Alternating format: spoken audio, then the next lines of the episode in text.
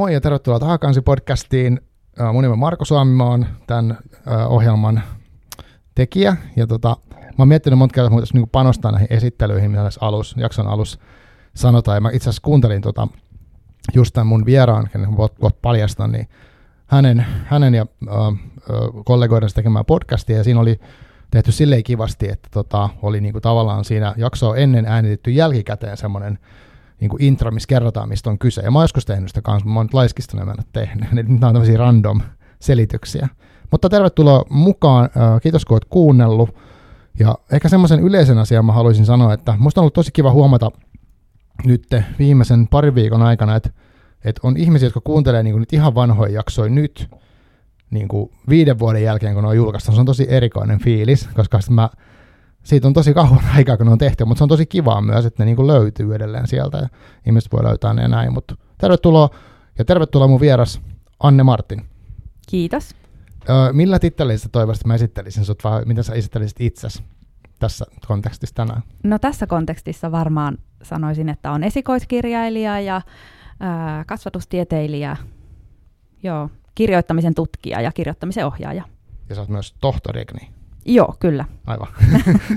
joo, joo, siis kyllä. Ja me, meillä on tänään varmaan tarkoitus puhua ainakin sun kirjasta, mutta myös kirjoittamisen ohjaamisesta, luovasta kirjoittamisesta ja semmoisesta kaikista, mitä sä oot tutkinut. Mm. Mm, tota, jos sun pitäisi nyt kertoa itsestäsi jotain semmoista niin kuin, uh, näihin asioihin liittyvää, että sä vähän niin kuin, että kuka sä oot, tai niin miten sä haluaisit sen kuvailla tuonne kuulijoille, ketkä ei vielä tiedä?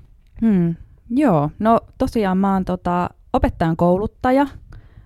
Olen tehnyt niin kun urani opettajan koulutuksen parissa ö, Jyväskylän yliopistossa ja ö, luokanopettaja on pohjakoulutukseltani, eli sieltä tulee se kasvatustieteen puoli, mutta sitten mä oon aina ihan pienestä asti rakastanut kirjoittamista ja halunnut kirjailijaksi jo ennen kuin osasin kirjoittaa ja sitten siinä niin kun, äm, jossain vaiheessa elämää ehkä aikuise, aikuisuuden tota, ä, kynnyksellä sit aloin miettiä enemmän sitä, että miten mä saisin sen kirjoittamisen niin kuin enemmän osaksi mun elämää. Ja oon sitten niin pikkuhiljaa tehnyt töitä sen eteen, että pystyn tänä päivänä ihan mun omassa palkkatyössäni sitä kirjoittamista tekemään niin kuin hyvin monipuolisesti ja myös ohjaamaan sitä ja mä siis koulutan niin kun, tulevia opettajia, mutta mä hyödynnän tosi paljon niin kun, luovan kirjoittamisen menetelmiä mun omassa opetuksessa.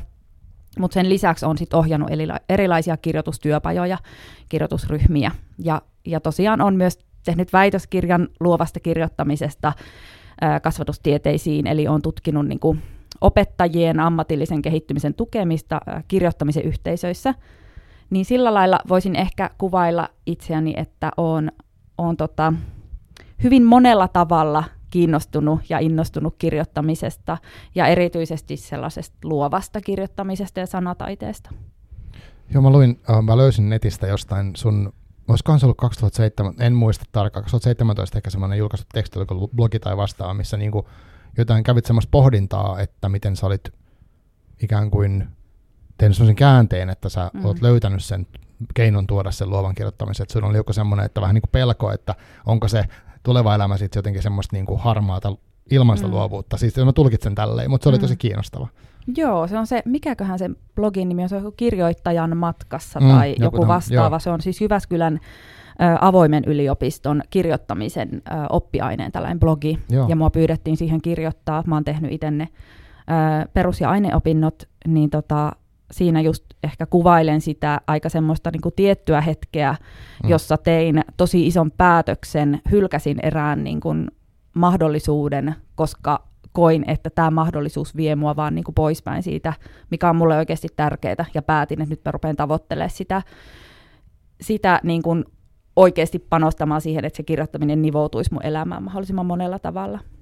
Joo, ja kuulostaa, että sä on onnistunut siinä, että, että sä elät tuommoista elämää, että sulla on niin oma niin kuin työ tuo sulle sitä luovuutta siihen, tai, koska toi kuulostaa semmoiselta niin tosi tärkeältä oivallukselta, VSC, että sä olisit ollut sit vaikka 40 vuotta jossain urassa, mistä olisi puuttunut joku tämmöinen, ja sitten mm. sille ei olisi ehkä löytynytkään aikaa, mm. mikä usein käy, ja sitten olisi niin katkera, että voi ei, miksi mä en tehnyt sitä. Niin toi mm. on niin hieno esimerkki. Joo, Joo, ja sitten toki niin itse olen perheellinen ihminen, niin niin tota, mulla on ollut kuitenkin tuohonkin aikaan, kun on näitä isoja päätöksiä tehnyt, niin on ollut se taloudellisen toimeentulon paine. Et mä en ole Kyllä, vaan voinut olla, että mä jättäydyn niin. vapaaksi kirjailijaksi ja katsotaan miten käy, vaan mulla mm. on ollut koko ajan se, että mun pitää tehdä työtä, Joo. mutta sen työn pitää tuntua merkitykselliseltä ja sitä kohti mä lähdin sitten menemään.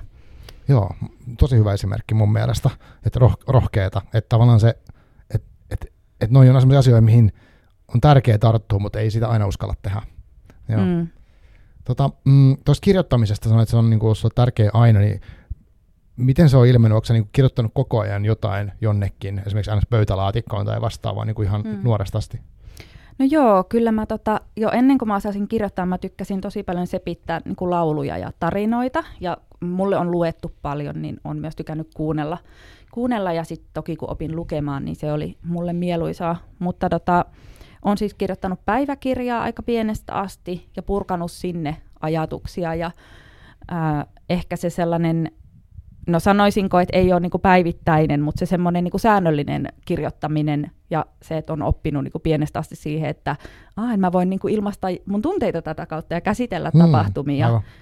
Ja sitten mulla on ollut aina tosi vilkas mielikuvitus, niin mä oon sepittänyt kaikkia tarinoita.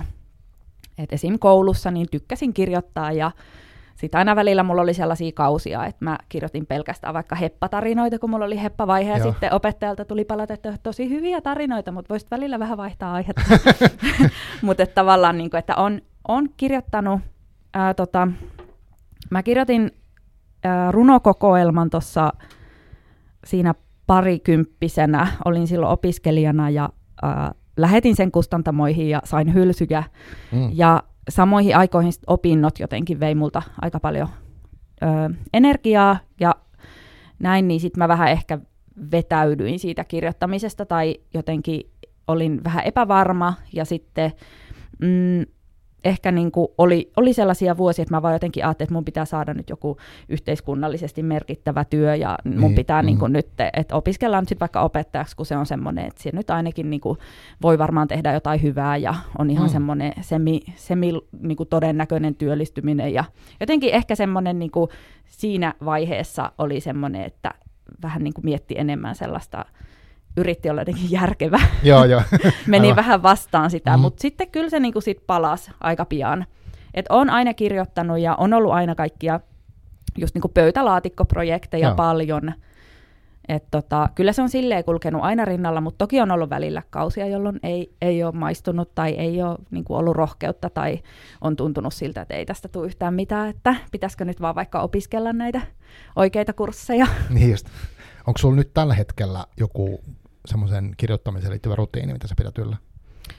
No tota, tällä hetkellä mä pyrin ehkä priorisoimaan mun oman jaksamisen ja mielenterveyden, ja sen takia mä ö, en kirjoita hirveästi niin kuin arjessa.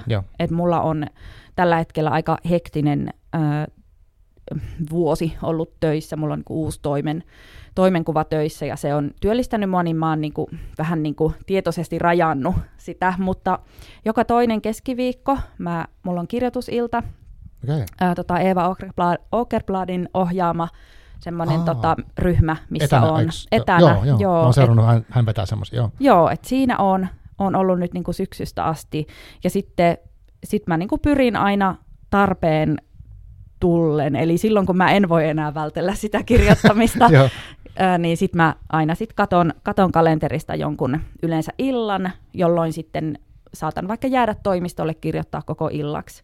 Että yritän niinku kalenteroida sitä kirjoittamista, mm. niin sitten siitä ei, ei tule liian pitkää taukoa, mutta toisaalta sitten ää, ei tule myöskään sellaista oloa, että mun pitäisi nyt koko ajan olla sitä tekemässä, koska se on vaan... Aivan myös... niin, silloin tietty aika sä tiedät, että silloin se tapahtuu. Niin, että mä tiedän, että silloin mm. se tapahtuu, että nyt mä voin jotain pistää ylös, mutta nyt mä, nyt mä voin vaikka katsoa vaan Netflixiä. Että Just.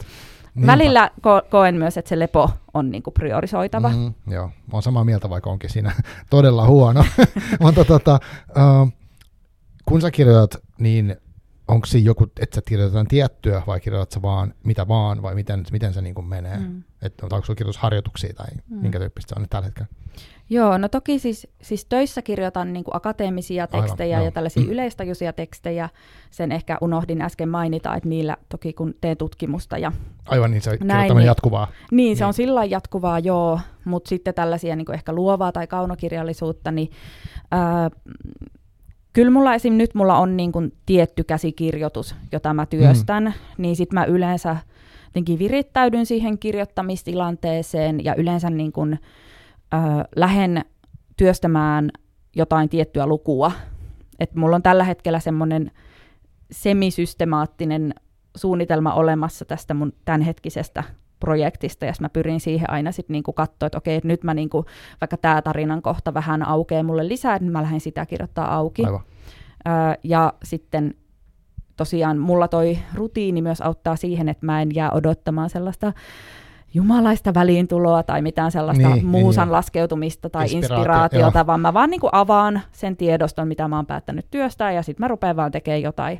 Ja jos ei lähde, niin sitten mä rupean korjaa niin kuin kielivirheitä ekana. Aivan, niin just. Ja niin kuin korjaa vanhaa mm. tekstiä, niin sitten aika monesti mulla sitten kuitenkin. Sitten mulla pitää olla musiikki, se on mulle tosi tärkeä. Okay, niin just.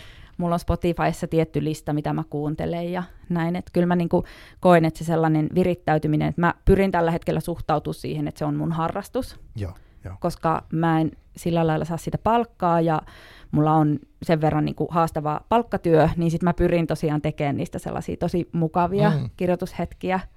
Joo. Et tota, joo. Mutta sillä on tietty systemaattisuus, mutta sitten välillä mä kirjoitan ihan päiväkirjatekstejä, Joo. ihan mitä mieleen tulee, tai teen myös tykkään tehdä paljon tajunnan virta mm, harjoituksia. Onko se niin aamusivutyyppistä, että vaan rupeaa kirjoittaa jotain? Joo, no aamut on mun elämässä niin kuin huonoin mahdollinen niin aika okay, kirjoittaa, mut, koska joo, mulla on ymmärrän. pieniä lapsia, mutta se on ehkä semmoiset niin kuin iltasivut tai okay, iltapäiväsivut. Niin, niin, joo, joo, joo, kyllä. Joo. Aivan. Tota, onko se, kun sanoit, että Eeva Okerpallin ryhmästä, niin hmm. käytätkö sitä myös niin kuin ton saman tekstin ikään kuin työstämiseen, vai onko siellä jotain mm. ihan omia juttuja? Ei tarvitse nyt paljastaa mitään mm. salaisuuksia, että jos Eeva saa kertoa itse, jos hän joskus tulee tänne vieraasta tai muuta, mutta... Tota. Joo, siellä on siis mahdollisuus työstää niin kuin ihan omia, mm. omia tekstejä. Siellä on aina sellainen alkuharjoitus ja sitten Eeva myös tarjoaa sitten erilaisia harjoituksia, mitä voi tehdä, että jos, jos ei vaikka ö, ole sellainen olo, että nyt lähtee se Joo, tietty teksti aivan. itsestään, niin sitten että siihen saa kyllä aina virikkeitä. Mutta mulla siis tämä mun nykyinen projekti tota, oikeastaan niin kuin ö, syntyi tai alkoi itämään niin kuin tuota, ää, viime syksynä. Että on kohtuu uusi projekti, siihen on sitten tullut vanhoja tekstejä myös, mutta se on nyt ollut semmoinen, että nimenomaan vaikka nuo kirjoitusillat, niin mä oon pyrkinyt ni, ni, niiden aikana aina just tota kyseistä tekstiä työstää, että ei niin kuin tulisi liikaa taas sit jotain uusia tekstejä, joita mä en ikinä saa valmiiksi, vaan yrittänyt sillä niin niin, niin. johdonmukaisesti keskittyä nyt siihen tekstiin. Joo, aivan. Tota, sä sanoit tuossa, että sulla on, tai siis, jos mä ymmärrän oikein, niin sulla on niin tavallaan se niin kuin päivätyö, missä miss on onko niin kuin tutkimusta ja tämän tyyppistä, ja sitten mm. on niin kuin oma kirjoittaminen, ja sitten on vielä, miten se kirjoittamisen ohjaaminen, miten se istuu mm. siihen kokonaisuuteen? Joo, joo kyllä niin kuin, joo, päivätyö on niin kuin, no opettajan kouluttajana, että mä teen tutkimusta ja sitten ihan niin kuin opetan, Opetusta, opetan, joo, joo. opetan tota kasvatustiedettä ja siihen liittyviä asioita. Eli sä oot vastuussa siitä, minkälainen koulutus meidän opettajat saa. Joo, kyllä siis minä yksin. Nimenomaan, voidaan laittaa sulle vielä. no, no sanotaanko, että jos jossain, jossain tota, Öö, jos jotain muutosta haluaisin itse saada aikaan, niin ehkä just sellaisia pehmeitä arvoja, ihmisten mm. kanssa olemista, kohtaamista, luovuutta, ää, tunnetaitoja, niin, niin jos niinku sellaisiin kohtaan, niin sitten ne on todennäköisesti sellaisia, mistä mä tykkään tai missä mä haluan mm, olla mukana aivan. opettajan joo. koulutuksen kentällä. Aivan. Mutta tota, joo, ja sitten tosiaan sitä tutkimusta teen siinä niinku o- oman työn niinku sisällä tavallaan. Ja sitten ää, joo, kirjoittaminen on tosiaan sellainen, mikä on mun niinku oman ajan juttu niin kuin luovat kirjoitusprojektit. Joo. Ja sitten tämä kirjoittamisen ohjaaminen on sellainen, että mä, mulla on ollut aikoja, jolloin mulla on ollut sellainen säännöllinen kirjoitusryhmä, oh. ö, mitä on ohjannut esimerkiksi mun omassa väitöskirjatutkimuksessa. Mä niin kuin pilotoin ja ohjasin semmoisen vuoden ajan kestävän niin kuin säännöllisesti Siinä tapaavan ryhmän. Joo, joo. joo, se oli opettajille joo. suunnattu. Ö, sitten mä oon pitänyt niin kuin eri tahoille ö, luovan kirjoittamisen pienkursseja ja työpajoja, esim. kriittinen korkeakoulu Jyväskylän ah, joo. Ö, tota, osastolla. Ja tota, äh, joo, vähän muitakin tällaisia yrityksiä, joiden kautta on sitten pitänyt Että tämmöisestä se koostuu. Ja sitten jonkin verran myös omassa työyhteisössä on järkännyt ja pitänyt. Toi on kiinnostavaa, että sulla on tavallaan sekä, että nyt äh, sä kirjoitat omaa, sit sä otat vastaan ikään kuin kirjoittamisen ohjaamista muualta, ja sitten sä koulutat ihmisiä Mm. ja sitten myös ohjaat kirjoittaa. Et se on tosi monikulmalla Mm. tulee se kirjoittaminen sulle. Joo, totta. Joo, aivan. Kyllä. Se on niin kuin kirjoittamiskylpy voisi ajatella. Että niin kuin, ei, joo, hienolta kuulostaa. Mm. Siis, että, että jos sä ajattelit, että sä, tai siis sä sanoit, että sä halusit, että se luova kirjoittaminen osa sun elämää, niin se tuntuu, mm. että se Mm. on todellakin. Joo. Kyllä. Tota, Joo, se, mä ymmärrän, että sanoit, että on ollut niin kuin, on paljon asioita, koska mä kuuntelin just kävellessä tänne Arkikultaan, missä me ollaan, niin tota, sun, sun myös podcast, tai oot Mm. tehnyt sun kollegoiden kanssa, Mm. eikö, oliko sun kollega? Kyllä, joo. Uh, niin tota, mä kuuntelin yhtä jaksoa, ja siinä puhuttiin toimijuudesta, Mm. mutta siis siinä, olikohan se niin, että se oli tullut ulos viime vuoden keväällä, noin vuosi sitten ehkä, Mm. koska siinä puhuttiin siitä, että sä olisit jättänyt just sun Se oli väitöskirjan toissa, toissa vuonna. vuonna, Joo, aivan. kyllä. Mutta siinä oli tapahtunut just, okei, no siinä oli Mm. tapahtunut se, että väitöskirja oli jäänyt sinne ja myös oma kirja oli Joo. mennyt eteenpäin johonkin niin vaiheeseen. Että se oli tosi kiinnostavan, kiinnostavassa vaiheessa ollut äänitetty jakso. Mm. M- mitä siinä podcastit, teette sitä vielä? Onko se niinku semmoinen ajankohtainen asia? Joo, se on siis luovaa oppimista podcast. Sitten on kaksi kautta tehty. ja Spotify ainakin, vaan? Spotifysta löytyy jo ja YouTubesta löytyy ainakin osa niistä jaksoista ja mistäköhän muualta. No Spotify on varmaan sellainen Niin, niin. tutuin Joo. ihmisille. Joo, se on tota ollut semmoinen, niin kun se lähti yhdestä hankkeesta, missä olin töissä useamman vuoden. Se oli tämmöinen uutta luova asiantuntijuushanke, jos just lähestyttiin niin kuin koulutus- ja kasvatusalan asiantuntijuutta niin kuin monista eri näkökulmista, ja siellä oli just vaikka tällaiset luovat lähestymistavat oli, ja sellainen laaja-alainen Hmm. oli, niin siinä sitten me keksittiin, että saataisiko, saataisiko me tota, pi- pistää tällainen podcast pystyyn. Ja sitten se oli sen verran kivaa ja sai sen verran hyvää palautetta, että sitten jatkettiin sitä sitten toisella tuotantokaudella ja kyllä siitä varmaan, no nyt on itse asiassa tulossa ehkä semmoinen meidän opiskelijoiden tekemä spin-off tälle luovaa oppimista, Aa, hauskaa. että ei ole niin kuin meiltä, meiltä vanhoilta juontajilta tulossa nyt ainakaan tänä keväänä, mutta Mm. sitten on ehkä jotain tulossa, Ää, tota, että kyllä sitä niin kuin toivottavasti vielä jatketaan. Se on tosi kivaa, ja varsinkin mä itse tykkäsin siitä, että meitä oli niin kuin monta juontajaa. Oliko niin siinä kolme saadaan- ainakin? Joo, kolme, ja, ja tota, siinä tulee tavallaan sit sitä, niitä eri näkökulmia, että se on Mm. ihan mukavaa, mukavaa puuhaa ollut. Joo, siis mua nyt harmittaa hirveästi, kun tota, mm, mä jotenkin tajusin vasta tänään, että sulla on tämmöinen podcast, että mä katsoin Instagram-tiliä niin Mm. läpi, ja sitten, ah, tää on tämmöinen, ja sitten mä menin, mä olisin mielellään kuunnellut muutamankin jakson niin kuin etukäteen. Mm. Mutta tota, joo, siis siellä oli kiinnostavaa olla jaksoja. Mä ajattelin se kirjoittamisjakso, mikä, Joo. mikä mä laitoin niin korvan taakse, mutta se mä kuuntelin toimijuutta niin sen nimen takia pelkästään, Mm. että se oli mielenkiintoista. Kyllä. Tota, meillä on paljon aiheita tässä, missä voitaisiin puhua. Mut mä ajattelin, että ö, pitäisikö, pitäisikö eka hyppää tuohon sun kirjaan, Mm. ja jos sen jälkeen menisi vaikka sit siihen tutkimukseen ja siihen Mm. ohjaamiseen ja tähän. Mutta tämä luovuusteema varmaan on semmoinen yhteinen. Eli Kyllä. tota, sä oot kirjoittanut kirjan, mikä on tullut 2022 Mm. ö, keväällä muistaakseni. Joo, te, no joo, se tuli niinku kesällä. Kesällä, joo. Joo. Mä muistan, kun sä laitat siitä viestiä, että se on niinku tulossa. Joo, Ja tota, mä oon lukenut siitä tämmöisen e-kirjaversion, sä toit mulle tämmöisen, kiitos vaan fyysisen kirjan. Mm. Ö, mutta tota, mitä sä kertoisit Kallion maalattu laulukirjasta?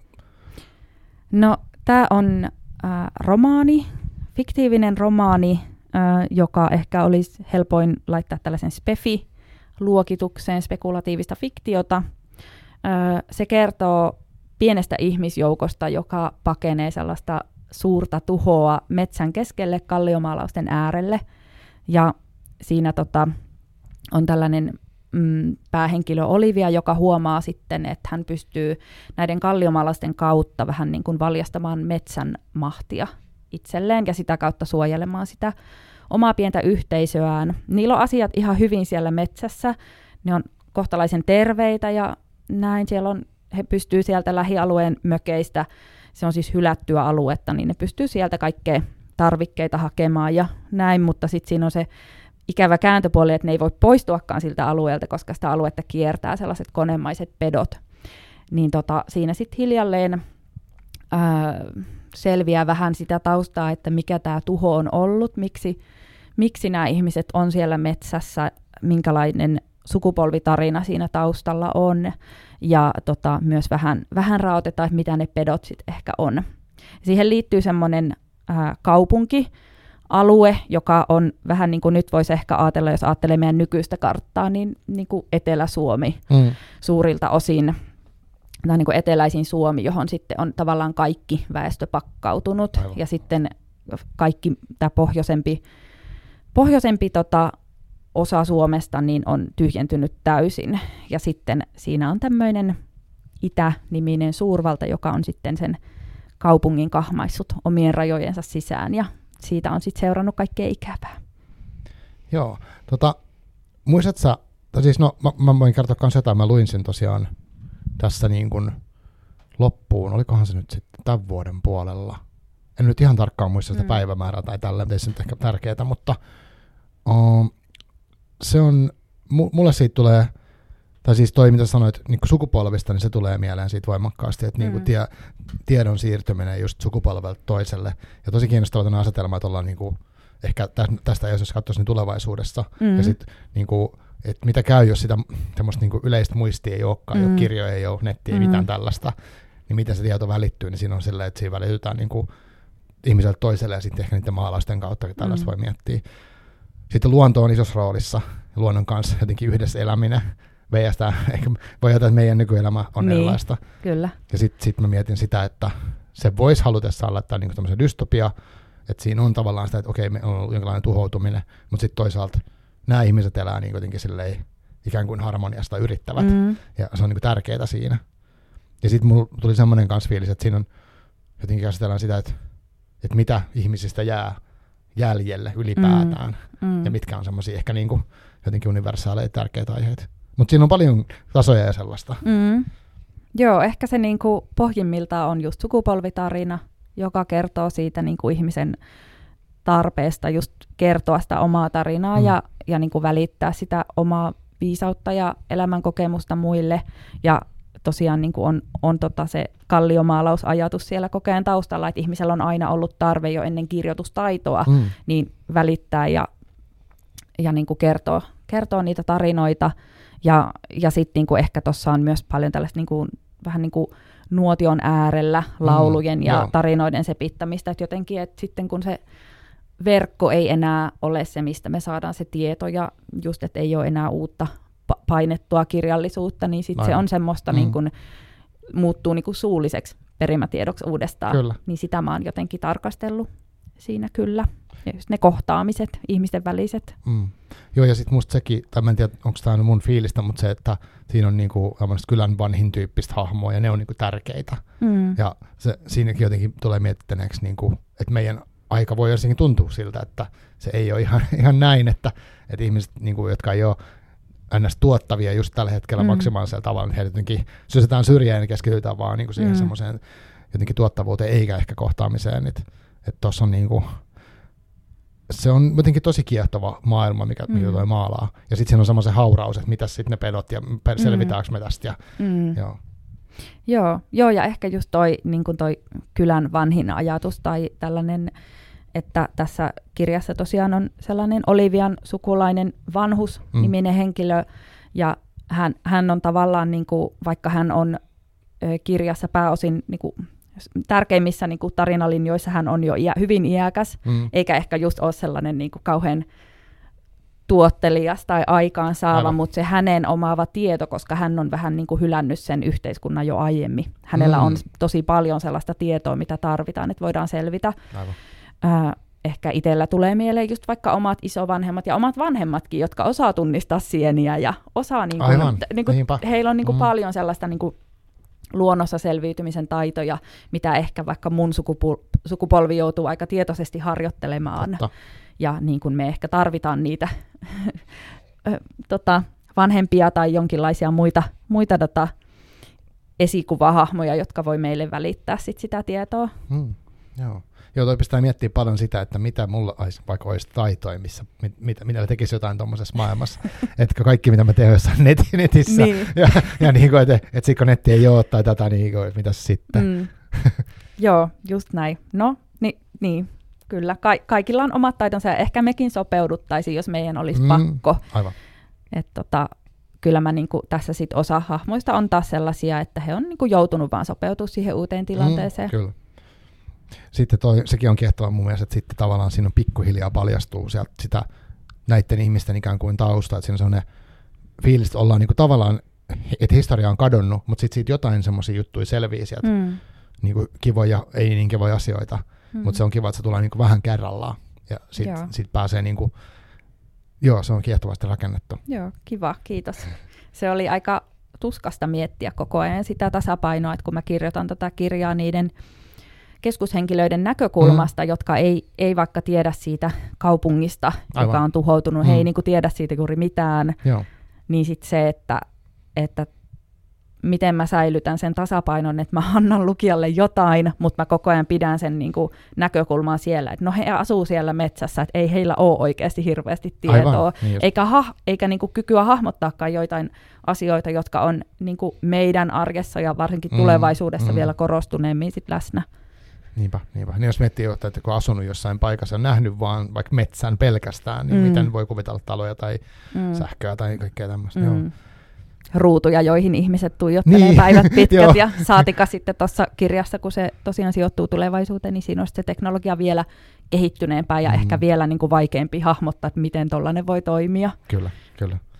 Joo. Mm. Tota, mm, muistatko että mistä tämä, miten tämä tarina niin kuin sulle jotenkin ekaa kertaa tuli mm. mieleen, tai miten se tapahtui? No kyllä mä muistan aika hyvin, koska se oli hyvin sellainen voimakas hetki. Mulla on, mulla on selvästi ollut tällaisia voimakkaita hetkiä, niin just. oivalluksen hetkiä tässä, mutta tota, siis mulla on äh, meidän perheen mökki on tuolla Savossa, Ristiinassa, se on Mikkelin lähellä, äh, ja varmaan virallisesti niin kuin osa, osa Mikkeliä, niin siellä Ristiinassa on sellaiset äh, Astuvan salmen kalliomaalaukset, mm. Ja se on semmoinen tota, yksi Pohjoismaiden parhaiten säilyneimmistä kalliomaalauspaikoista. Ja tota, mä olin siellä, no nyt siitä on jo reilu kymmenen vuotta, mutta kuitenkin olin puolison ja ystävien kanssa siellä kalliomaalauksia katsomassa ja ää, mulla tuli sellainen niin kuin, tosi voimakas ikään kuin pyhyyden kokemus siellä ja mm. mä en ole niin kuin, sillä lailla hengellinen, Joo. mutta jotenkin se yhdistelmä, että siellä on se metsä, joka on metsä on aina mulle semmoinen tosi kodikas paikka, mm, ja sitten siellä on se veden, veden äärellä ja ne kalliomaalaukset, jotka on niin monta tuhatta vuotta vanhoja.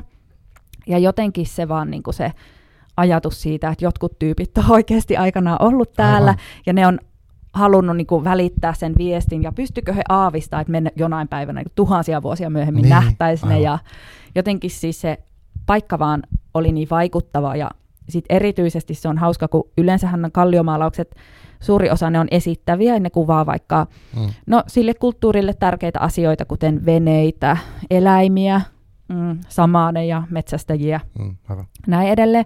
Niin sitten siellä vähän niin kuin ylhäällä, vähän erillään muista niistä, mitkä on säilynyt, on sellainen kädenjälki, vaan niin kuin läntätty siihen Aa, kallioon. Joo.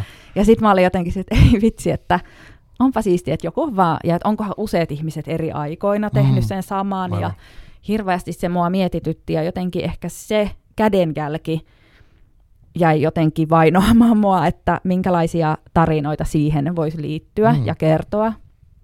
Et se oli niinku se alkusysäys, ja sitten samoihin aikoihin öö, olin vähän kyllästynyt siihen. Siihen aikaan oli just kaikki Walking Dead-tyyliset sarjat, Joo. Ja tosi paljon oli niinku sarjoja, leffoja ja kirjallisuutta, joissa ihmiset kuvailtiin niinku just tämä, että et niinku pohjimmiltaan kaikki ihmiset ovat pahoja, mm, murhanhimoisia, aivan. niinku petoeläimiä, jotka haluavat vaan muille pahaa ja ovat mm. tosi epäluuloisia. Ja sitten itse ehkä kasvatustieteilijänä mun ihmiskuva ei niinku ole yhtään sellainen. Joo. Ja itse jotenkin näen yhteisössä tosi paljon voimaa, niin sitten sit mä niinku, ja sitten kun vaikka miettii niitä metsästä ja keräilijöitä, jotka on tehnyt ne kalliomaalaukset, mm-hmm. että nehän on ollut sellaisia niinku, aika demokraattisia yhteisöjä. Siellä on esimerkiksi naiset ollut niinku, siellä niiden miesten kanssa metsästämässä ja näin edelleen. Edelleen, että tota, niin sitten mä jotenkin rupesin miettimään, että mä haluaisin kirjoittaa tarinan, jossa se yhteisö olisikin semmoinen turvallinen ja toisia kunnioittava ja ehkä myös sellainen, että jos tulee niin kuin ulkopuolisia vastaan, niin lähtökohtaisesti ei ole silleen, että tapetaan noin, niin justi, joo. syödään ne, Aivan. vaan silleen, että hei, että voisiko tästä, näistä tyypeistä olla meillä jotain hyötyä, mm-hmm, että et, et olisiko meillä niin kuin ehkä eettinen velvollisuus ja my, myös niin kuin koko porukkaa hyödyttävä, että lähtökohtaisesti niin kuin pyrittäisiin niin kuin ottamaan ihmisiä auttamaan Mm. siihen yhteisöön. Ja sellainen on just se ehkä, ehkä se Kallion väen yhteisö, jonka mä oon kirjoittanut. Että mä halusin jotenkin kirjoittaa vastoin sitä ihmisten niin kuin, pahuutta, mutta toki tuossa mun kirjassa on myös tosi paljon ihmisten pahuutta, Niin, niin, niin mm. kuin, että sitten on ehkä se toinen ääripää siellä myös, mutta jotenkin nämä kaksi asiaa oli, että mä aloin kirjoittaa sellaista novellia tällaisesta jonkinasteisesta ihmiskunnan tuhosta tai vastaavasta, ja sitten se novelli paisui ja paisui ja paisui, ja sitten mä olin jossain vaiheessa silleen, että ei vitsi, että tämä ei ole enää edes novelli, ja Niin just. sitten mä aloitin niihin aikoihin noi kirjoittamisen opinnot ja just niinku jotenkin päätin, että ehkä mä lähden nyt tekemään tästä sit sitä romaanin kässäriä ja pikkuhiljaa sitten lähdin rakentaa sitä, mutta se oli semmoinen pitkä, pitkä prosessi. Mutta se alku, alkukuva ja alkuvisio oli semmoinen aika selvä, selvä kyllä. Niin ja se, se tulee läpi tuosta kirjastakin se, että siellä sen niin kuin, miten se tieto välittyy ja miten, Mm. mm. mitä siihen, niin kuin se, että se, musta se hieno se lauluajatus, että on niin kuin se, että niiden maalausten kautta saa yhteyden mm. siihen niin kuin historiaan tai niihin toisiin ihmisiin, jotka on asunut, ja sitten siitä tulee Mm. mm. voimaa. Musta mm. se on Mm. niin kuin, hieno Mm. se laulu siinä, niin kuin se ajatus jotenkin. Mm. No, ja sitten oliko se niin, että tämä oli myös voittanut uh, semmoisen, oliko se Metsä ja minä Mm. kirjoituskilpailun, tai tämmöisen, mikä, mikä sitten se oli? Joo, siis silloin kun mä sain sen kässärin ö, jossain määrin valmiiksi, niin mä ehdin jo lähettää sitä kustantamoille, mm. tuli hylsyjä ja sitten olin päättänyt, että okei, että mä pidän nyt vähän niin kuin taukoa ja teen muita juttuja ja tota, lähden sitten jossain vaiheessa kehittää. Että kyllä mä sitten tajusin, että okei, että on tässä vielä työtä, mutta sitten just niihin aikoihin sitten huomasin, että toi kustannus Aarni oli ö, julistanut tämmöisen Minä ja Metsä Minä ja Metsä. romaanikirjoituskilpailun ja sitten mä vaan jotenkin niin kuin, olin heti, että tämä teema on juuri, että tämä niin kuin paljon, tai sitten se metsä on se, niin kuin se No, kanta, niin, se on melkein aivan. niin kuin omaa henkilönsä Mm, mulle niinpä. niin kuin tuossa romaanissa, niin sitten mä tein vielä semmoisen yhden työstökierroksen ja lähetin sen sinne. Ja, ja sitten tosiaan, tosiaan tota, ö, sitten se prosessi kesti aikansa ja sain sitten niin kuin loka, lokakuussa, oliko se 2020, ah ihana 2020, Oi, se vuosi. oli. Joo. niin silloin sain sitten tietää, että olin, olin yksi kolmesta voittajasta ja Joo. se palkinto oli siis se kustannussopimus. Et sitten Joo, niin kuin tiesin hienoa. samalla, että Mm. okei, että nyt se tapahtuu, siitä Wow. tulee oikea kirja. Kyllä, joo. Joo, ja sitten se, mikä tuli mieleen kanssa, mitä kerroit tuosta yhteisöstä, että tosiaan, että he oli valmiit ottaa sinne muita, ja siinä oli semmoista, sit siinä kuvattiin hienosti sitä niinku, semmoista jotenkin enää hoi, hoivaamista ja sellaista, Mm. että, ja, että se, ja että et missä se voima niin kuin on, että se ei ollutkaan välttämättä siinä väkivallisessa sotimisessa, mm. Vaan esimerkiksi sen laulun kautta se pystyi tekemään Mm. kaiken näköistä, että se Mm. oli musta kiinnostava niin kuin kelailu, että mitä se on se semmoinen niin kuin yhteisön, yhteisön voima ehkä, Mm. tai mitä se voisi olla. Mm.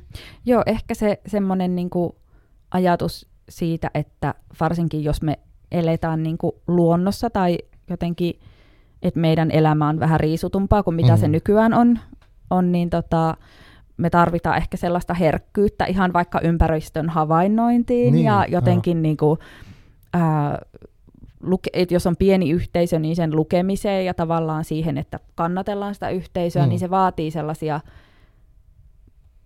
taitoja, jotka ei ehkä nykyyhteiskunnassa sit ole niin arvostettuja kuitenkaan. Jos Mm. miettii vaikka meidän tota, eri alojen palkka, palkka tota, Niinpä. tilastoja, niin just tällaiset hoiva- ja opet, opettamisen alat ja muut tällaiset, niin ne on niinku siellä, siellä sitten niinku vähän palkkaluokkien niinku alapäässä, niin sitten tota, ehkä tuossa kirjassa niinku halusin just korostaa sitä, että et niillä on tosi iso arvo ja niitä tarvitaan. Ja sitten mä niinku ajattelen, että tämän päähenkilö Olivian, hän ei ole semmoinen kovin hoivaava ihminen Mm. sinänsä, hän ei ole tämmöinen niinku, ei voi sanoa, että on sellainen äidillinen, vaan enemmän vähän semmoinen Ronja Ryövärin tytär Aivan, tyylinen kyllä. vapaa, vapaa tota, sielu, niin sitten hänellä se herkkyys ja just se niinku sellainen laulu ja se niinku kyky ö, jotenkin olla siinä ympäristössä läsnä, niin mahdollistaa sitten sen, että hän pystyy muodostamaan sen yhteyden sinne niin kuin, no ikään kuin yliseen ja aliseen maailmaan Mm. tai sinne me, siihen metsän mahtiin niin niiden kalliomaalausten ja niiden esi, esivanhempien kautta sitten, niin, niin jotenkin jos se vaan olisi siellä tappelupukarina menemässä, niin ei se varmaan ehtisi edes kuunnella sitä Aivan. laulua, mikä sieltä kallion takaa kuuluu. Niinpä, niinpä. Tai olisi yrittämässä niitä petoja koko ajan jollain eri tavalla Niin. teilata ja sitten se olisi sellainen taistelu jatkuva. Mm. Mm. Joo, joo. Mutta mut, mut siinä on myös, mä tykkään myös siitä, että siitä, esimerkiksi näistä pedoista, mistä puhuttiin, niin ne, niistä ei ehkä, sit, sit, sitä ei mitenkään avata niin kuin loputtomasti, mm. Mitä ne edes on. Mm, Ja kaikkea tämmöiset, siinä jää paljon semmoista mysteerin tuntuu. mm, Et tota, ja tietenkin se on niin loogistakin, koska se, jos se otetaan sen yhteisön näkökulmasta, niin nehän on niin kuin tuntemattomia niin. ja outoja. Mutta joo, mutta tuossa on jännä tunnelma tuossa kirjassa, siinä on sekä sitä semmoista jännää, ehkä aika pieni olo tulee siellä, jos ajattelee, että on siellä Mm. metsässä ja sitten on nämä Mm. pedot ja kaikki se tausta ja Mm. uhkaa mm. tulee sieltä ja, ja miten selvitään siinä. Ja sitten Mm. myös siinä on semmoista jännää lämpöä siinä, Mm. ehkä siinä porukassa ja jotenkin se, että se, ne yrittävät selvitä sillä omalla tavallaan. Mm. Ja sitten voi miettiä just, että onko se niinku kuitenkin kestävämpi tapa kuin sitten joku muu. Et, mm, joo, mm. paljon ajatuksia herää. Joo, joo, kyllä. Hm. Joo, miten, tota, muistatko sitä, että kun sanoit äsken, että alun perin se oli novelli, mm. Mutta kun sä aloit, aloitit niinku työstää sitä, mm, uh, niin miten se niinku lähti liikkeelle, jos mietitään niinku tämmöistä luovaa kirjoittamista, niin sulla on se voimakas kokemus siellä mm. kalliomalaisten luona, niin missä niinku lähdit rakentaa sitä? Muistatko vielä, että mikä oli ensimmäisiä juttuja, missä kirjoitat ylös tai jotain? No ensimmäisiä juttuja on ollut toi kirjassa, joka on niinku ensimmäinen luku. Siinä on ensin Mm. prologi, mutta niinku sen jälkeen niin mä oon niinku lähtenyt kuvittelemaan jotenkin sitä, sitä tulevaisuutta, jossa joku ihminen on niinku, vähän niin kuin marjastamassa metsässä, mutta sitten niinku, miten voi tavallaan pikkuhiljaa avata sen, että se ei olekaan vaan silleen, että ajelin kaupungista mökille Niin viikonlopuksi ja aivan. lähdin vähän marjastamaan ja sitten, sitten tota, saunomaan ja takaisin kaupunkiin, vaan että miten niin kuin pikkuhiljaa saisi sitä, että ensinnäkin, että se ei myöskään ole niin kuin, sijoitu mm, niin kuin esihistorialliseen Mm. aikaan, tai ei, Mm, ei ole niin kuin tämmöinen niin kuin historiallinen kehys, mutta myöskään, että ei ole niin kuin ehkä nykyhetki tai ainakaan tällainen perinteinen arki, arkiproosatyylinen Aivan. tilanne siinä että sitä mä lähdin niin kuin rakentaa ihan ekana, että yritin jotenkin miettiä, että millaista se tulevaisuuden metsästä ja keräilijyys olisi. Se oli niin kuin yksi. Ja sitten toinen oli tämä niin kuin kaupungin tuhoon liittyvä semmoinen kohtaus tuossa kirjassa, joka taitaa olla niin kuin päiväkirjamerkinnän muodossa. Mm, aivan. Niin tota, se oli kans niinku ekoja, mitä mä oon kirjoittanut, että mä olin niinku, ää, hirveän, jotenkin mulla oli tosi hirveä iso tarve nyt kirjoittaa semmoinen kohtaus, jossa on jotain toimintaa ja vähän Mm. jännitystä, Joo.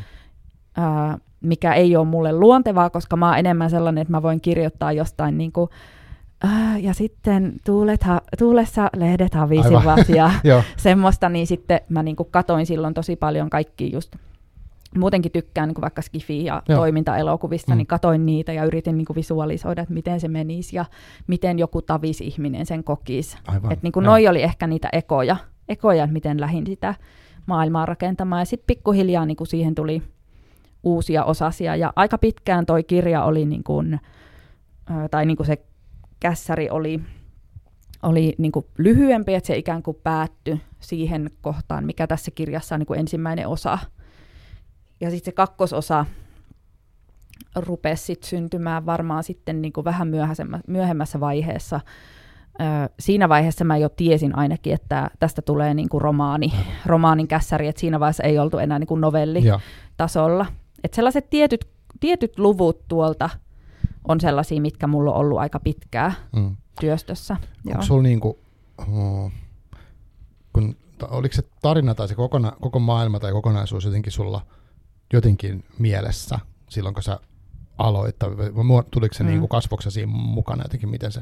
Joo, mä haluaisin sanoa, että joo, mulla oli alusta asti tosi Joo, selkeä visio, Niin. että mulla oli se juonen kaari ja sitten mä niinku tein jotain taulukoita Joo, ja joo. hahmottelin, mutta oikeasti siis ei, se oli ihan sekamelskaa, mulla ei Mm. ollut mitään hajua mistään. Okei. Mä olin niinku yhtä pihalle kuin toi Kallion väki. Mm. on siinä kirjassa. Ja mä, niin kuin, mä tosi paljon niin kuin, luotin, ja tosi pitkään luotin niin kuin intuitioon. Ja just, että mulle ehkä klassise, klassinen tota, juonenrakennus tapa on ollut tämmöinen, että mä lähden lenkille tai just poimimaan niitä marjoja Joo. tai menen saunaan Mm. ja mä yritän rentoutua ja sitten mä rentoudun ja sitten mulle rupeaa tulee sitä tarinaa Joo. ja sitten mä se, että ai niin noinhan se menikin ja sitten mun se rentoutumishetki on pilalla, koska sitten mun pitää rynnätä jonnekin kirjoittaa Niin, sitä aivan, juonta joo. ulos tai kaivaa nauhuri.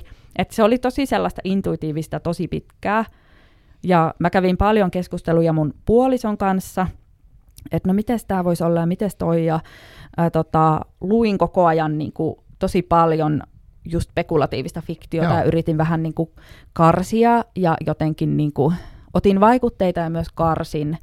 Jotkut videopelit oli niin kuin, Ah. sellaisia, mitkä auttoi auttoi mua. Niin, no esim, esim. toi Horizon Zero Dawn.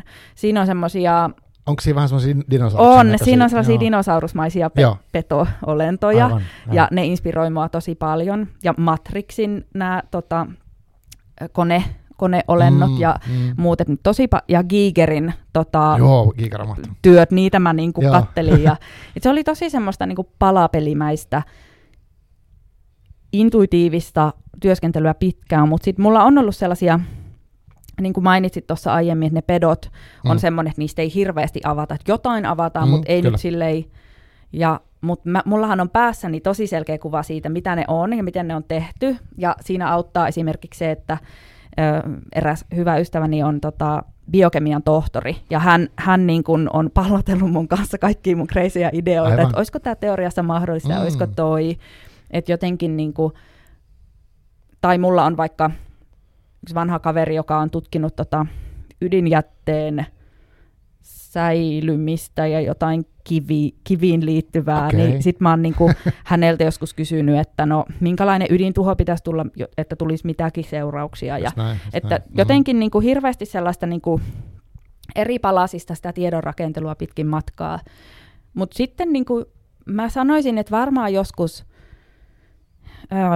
varmaan siinä vaiheessa, kun tein niitä kirjoittamisen opintoja ja ne eteni, niin mulla ehkä sellainen tavoitteellisuus kasvoi. Mm. Ja sitten mä rupesin enemmän, niin kuin, että jotenkin miettimään sitä kokonaisuutta, hahmottelemaan sitä juonta, aikajanoja ja niin kuin jotenkin tekemään sillä lailla tavoitteellisemmin, että mä en ehkä enää sit vaan ottanut just sitä intuitiota, Aivan. vaan mä lähdin niin kuin tietoisemmin rakentamaan. Mutta ehkä se näkyy sitten tuossa romaanin niin kuin lopputyöstössä siinä, että et, tota, niin kuin huomasi, että kun sitä on kirjoittanut pitkällä aikavälillä, niin että sai kaiken kurottua kasaan, niin se oli siinä vaiheessa sitten iso työ, niin sen takia nyt tässä uudessa projektissa, mitä tällä hetkellä kirjoitan, niin mm. mä oon nyt kokeillut eri, eri lähestymistapaa, että mulla on niin kuin tosi tarkat kaikki kaaviot ja Aivan. muut, että se on, tota, jos siihen ei menisi nyt sitten kymmentä vuotta siihen seuraavaan. Aivan, aivan, niinpä, niinpä. Joo, siis on sen takia se siis tosi kiinnostavaa, että miten, niin kuin, miten ajatukset ja ideat niin kuin jotenkin menee. Ja toisaalta toi, kun sä sanoit, että luotat intuitio, mä mietin silleen, niin kuin, että onko se yksi osa, niin kuin, tai mitä sä ajattelet siitä niin kuin, intuition luottamisesta, koska se Mm. kuulostaa niin kuin helpolta, mutta ei se välttämättä ole. Että kun sä lähdet tekemään tuollaista ja sitten se on niin kuin hyppy tuntemattomaan ja sitten mistä se tulee se semmoinen luottamus siihen intuitioon? Niin, toi on hyvä kysymys. Ehkä, ehkä linkittyy just vaikka niinku tällaiseen luovuuskeskusteluun, mm. että, että niinku luova työ ei ole vaan sitä, että ottaa vastaan kaikkea ideoita, mm. ja vaan että kyllähän se vaatii sellaista kriittistä tarkastelua ja ajattelua, ja sitten se vaatii ehkä myös just sitä taustatyötä, että tavallaan mitä enemmän mä tein sitä taustatyötä ja rakensin ymmärrystäni näistä asioista ja jotenkin niin kuin, mitä paremmin mä yritin hahmottaa, mitä mä oon tekemässä, niin sitä ehkä helpompi mun oli myös luottaa siihen intuitioon, koska mä jotenkin tiesin, että se tulee mun alitajunnasta kuitenkin, se mun Mm. olemassa oleva tieto on jo siellä, ja se sieltä sitten niinku tulee vaan hyvällä hetkellä. Aivan. Et vähän sama itsellä, kun tekee vaikka tutkimusta ja akateemista kirjoittamista, niin siinäkin tuntuu, että välillä ei pääse niinku yhtään eteenpäin ja mikään ei liiku mm. ja ei niinku saa mitään järkevää. Ja sitten niinku, kun ottaakin vähän etäisyyttä, tekee jotain muuta, niin sitten yhtäkkiä se intuitio tulee ja se ongelma, mitä on, minkä parissa on puurtanut, niin jotenkin ratkee, niin eihän se ratkee niinku mitenkään itsestään, vaan mm. sehän ratkee siksi, että mä oon tehnyt sitä taustatyötä jo pitkään, mä oon tutkinut, mä oon kehittänyt mun ajattelua Aivan. ja oppinut siitä asiasta, sitten se vaan vaatii sen jonkun tietyn tilanteen tai tietyt olosuhteet, että se tulee, en mä tiedä, ehkä niin kuin tulee kognitiossa tilaa, että ne asiat loksahtaakin kohdalleen. Mm, mm, niin ehkä si, sillä se intuitio, että ei se ole ihan vaan sitä, että jostain tipahtelee, vaan se on aina, se, meidän aivoissa mm. on jo se tieto olemassa. Sitten ne loksahdukset tulee vaan sitten tiettyinä aikoina. Mm. Joo, mietin, kun sä tota sun niin väitös, mä en ole lukenut sun väitöstutkimusta kokonaan, mä oon lukenut siitä sellaisia niin tiivistelmän tyyppisiä niin kuin netis, nettisivuja, missä kerrotaan siitä. Mutta siis sulla oli siinä niin kuin, jos mä nyt tässä tein tämmöisen tosi ronskin siirtymän aiheessa toisen, voidaan kyllä toki hyppitä, mm. hyppää niiden välissä, mm. mutta tota, mm, si, si, sä olit tutkinut kuitenkin sitä, että miten, uh, sä voit itse kertoa sen, mutta mä yritän mm. niin muistella, että, että luova kirjoittaminen, miten, mm. minkälaisia vaikutuksia sillä on niin kuin ammattitaitoon tai mm. työ, opettajan työ, onko mm. nimenomaan opettajan työ vai yleensä työhön vai miten se, mm. haluatko kertoa sille joo. järkevämmällä tavalla? Joo, no mä käytän sitä käsitettä ammatillinen kehittyminen ah, joo. ja m, niin kuin se, miten mä lähestyn sitä, niin se ei ole vaikka mikään niin kuin tällainen mm, pedagoginen osaaminen mm. tai luokkahuonetyöskentely, Joo. vaan se on semmoinen laaja prosessi, joka pitää, pitää sisällään just vaikka hyvinvointitekijöitä, tunteita, identiteettityötä, että se sillä niin kuin, ei ole pelkästään vaikka se, että miten minä teen tätä minun työtä, vaan siihen, mm. se on niin kuin paljon laajempi. Niin kuin siitä, siitä näkökulmasta tutkin. Ja opettajia on tutkinut, mutta siis kyllä uskon, että tietyiltä osin ne tutkimuksen tulokset olisi voinut olla niin kuin aika samankaltaisia eri niin kuin ammateissakin, mutta ehkä se erityispiirre oli se, että kun opettajat osallistuu tuollaisiin ryhmiin tai kirjoitusryhmiin tai tekee kirjoittamisen opintoja tai muuten niin kuin harrastaa sitä kirjoittamista, niin he sitten ehkä on, niin kuin kehittyy myös samalla niin kuin siinä opetustyössään ja uskaltaa ehkä vaikka kokeilla jotain luovia menetelmiä siellä luokassa, että se oli mm. ehkä se mm. erityispiirre. Niin Mutta sitten ne muut oli tällaisia niin kuin just hyvinvoinnin ja palautumisen, ö, identiteettityön, oman elämän tarinan rakentumista, kirjoittajana kasvua, niin nehän nyt on ehkä semmoisia vähän yleisemmän tason niin kuin ammatillisen kehittymisen Joo, juttuja. siis tuntuu, kun mä luin sitä esittelyä siitä, tai siitä, minkä sä olet laittanut se mulle linkin, mitä mä googlettin, mm. niin se kuulostaa, että se niin kuin kaikille olisi tärkeää, noiden asioiden jonkinnäköinen kelaaminen. Mm. Ja sitten kun sanotaan, että kaikki työt on nykyään luovia, tai varmaan se on aina ollut silleen, mutta mm. siis, että se luovuus on semmoinen, mikä kuuluu niin kaikille jotenkin, ja sitten, että siinä, no tota voi ainakin miettiä sitä kannalta, että mitä voit jotenkin tehdä, että se, se on edellytyksiä on sillä luovuudella mm. sit siinä ikään kuin omassa arjesta, niin mä ainakin niin, haluaisin sitä näin. lähestyä. Joo. M- miten se, äh, kun on väitöstutkimus, niin äh, tavallaan mitä siitä sitten huomasit, että mitä se kertoi sulle se tutkimus mm. tästä? Voiko se niin kiivistää mm. silleen kansankielellä? Joo. No siis ensinnäkin täytyy heti sanoa, että mä oon tehnyt tällaista laadullista tutkimusta. Ja, ja. Mulla on ollut pienet ö, osallistujamäärät mun tutkimuksissa, eli mun tutkimuksen tavoite ei ole ollut luoda tällaista yleistettävää Just tietoa, näin, toisin kuin monesti vaikka määrällinen tai tilastollinen tutkimus. Niin, niin aivan. Ö, eli, eli on pyrkinyt kuvaamaan ilmiötä syvällisesti, mutta toki niin kun uskon, että jossain määrin se on yleistettävissä, mutta ei kaikkiin koska mä oon tutkinut opettajia, jotka on vapaaehtoisesti niin kuin halunnutkin kirjoittaa vapaa-ajallaan, niin todennäköisesti silloin heillä on ihan hyvä suhde kirjoittamiseen, mm. että varmaan joku, jotkut opettajat, jotka vihaa yli kaiken, kaikkea lu- luovaa kirjoittamista ja muuta, niin mm, se aivan. tutkimus olisi ollut aivan eri. Totta. Et silleen pakko sanoa tähän alkuun, että en, ei voi näitä tuloksia yleistää, mutta joo, tosiaan ne, ne tota, niin ja siis väitöskirja koostuu mulla niin kuin kolmesta osatutkimuksesta, joista mä oon kirjoittanut artikkelit, ja sitten on se ää, niin kuin väitöskirja, joka, jota sanotaan yhteenvedoksi, joka on sitten niin kuin oma, oma teoksensa tavallaan, että siinä on niin kuin, ja se väitöskirja koko yhteen sit, sitä, että mitä niistä kolmesta on opittu. Aivan, niin ehkä ne tärkeimmät, mitä, mitä just on, on sen tutkimuksen pohjalta voinut niin kuin päätellä, on se, että tämä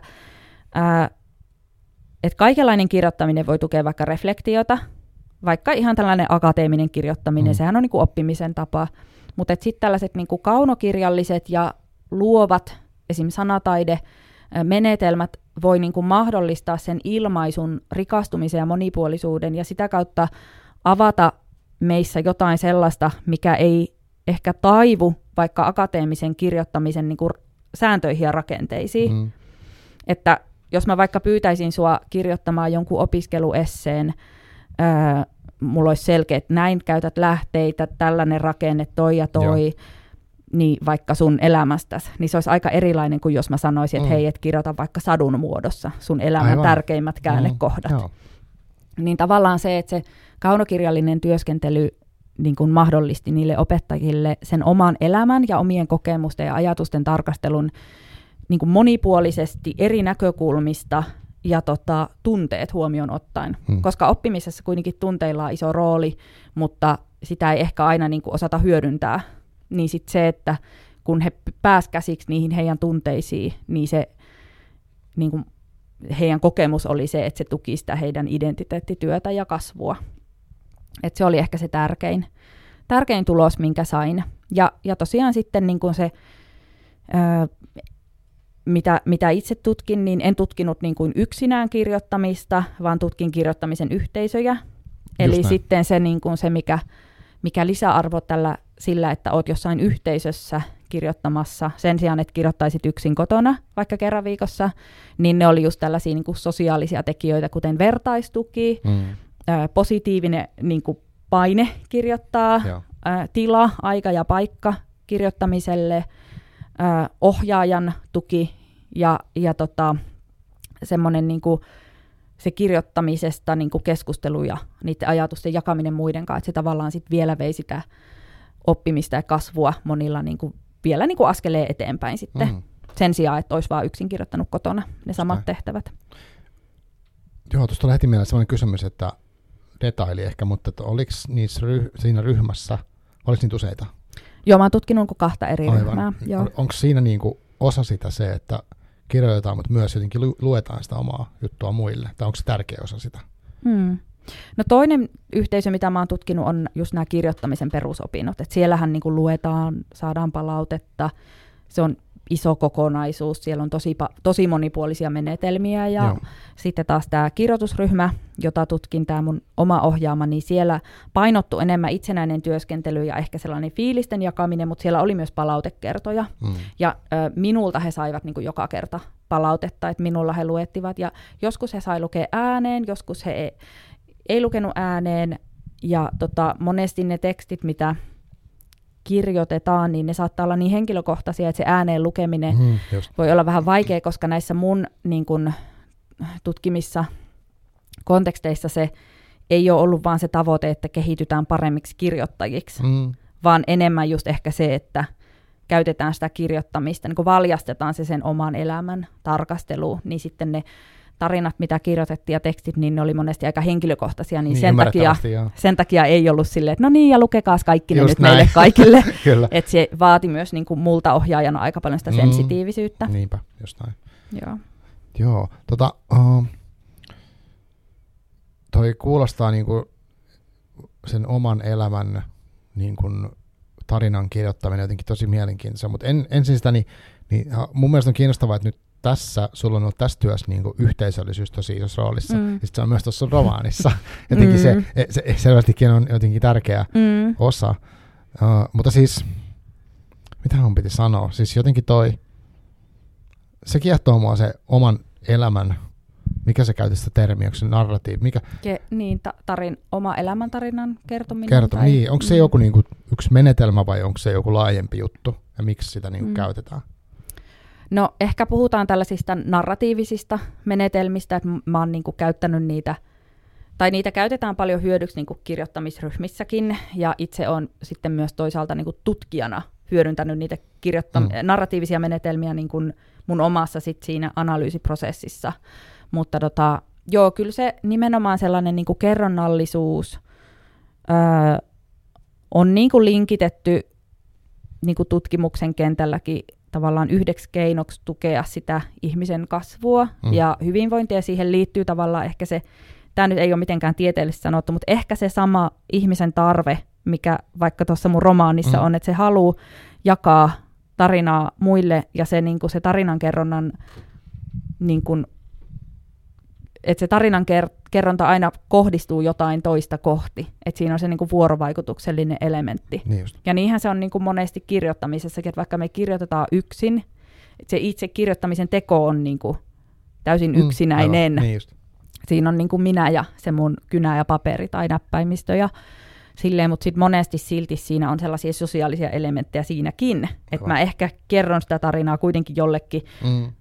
niin kuin fiktiiviselle lukijalle vaikka, tai niin kuin haluan ehkä vaikka jälkeenpäin kertoa siitä kirjoittamisesta jollekin, niin että se kerronnallisuus on niin kuin sellainen tavallaan ihmisen, ihmisen niin kuin kehittymisen ja kasvun ja tavallaan ihmisenä olemisen sellainen niin kuin aika luonteenomainen piirre. Mm.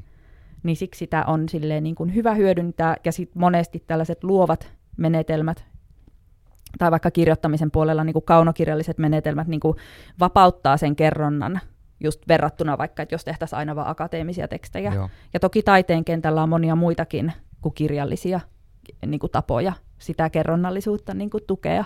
Aivan. Tuota, tosta, uh, mitä sä tarkoitat, tai kun sä puhut ihmisenä kasvamisesta tai tämmöisestä, mitä se kasvaminen sulla tarkoittaa? Mm.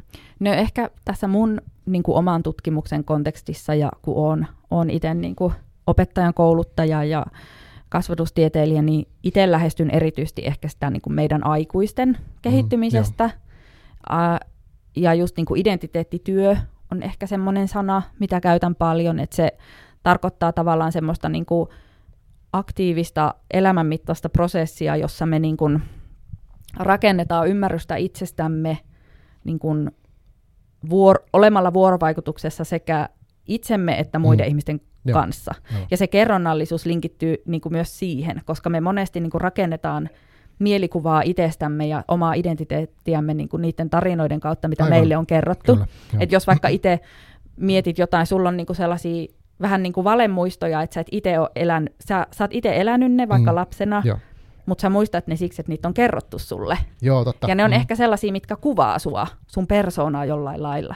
Vaikka mulla oli semmoinen, että mä niinku, me oltiin tenniskentällä perheen kanssa, ja sitten mm. mä en pysynyt tenniskentällä, vaan mä lähdin metsään vaeltelemaan, ja sitten mä astuin Aivan. sellaiseen lasinsirukasaan. Joo.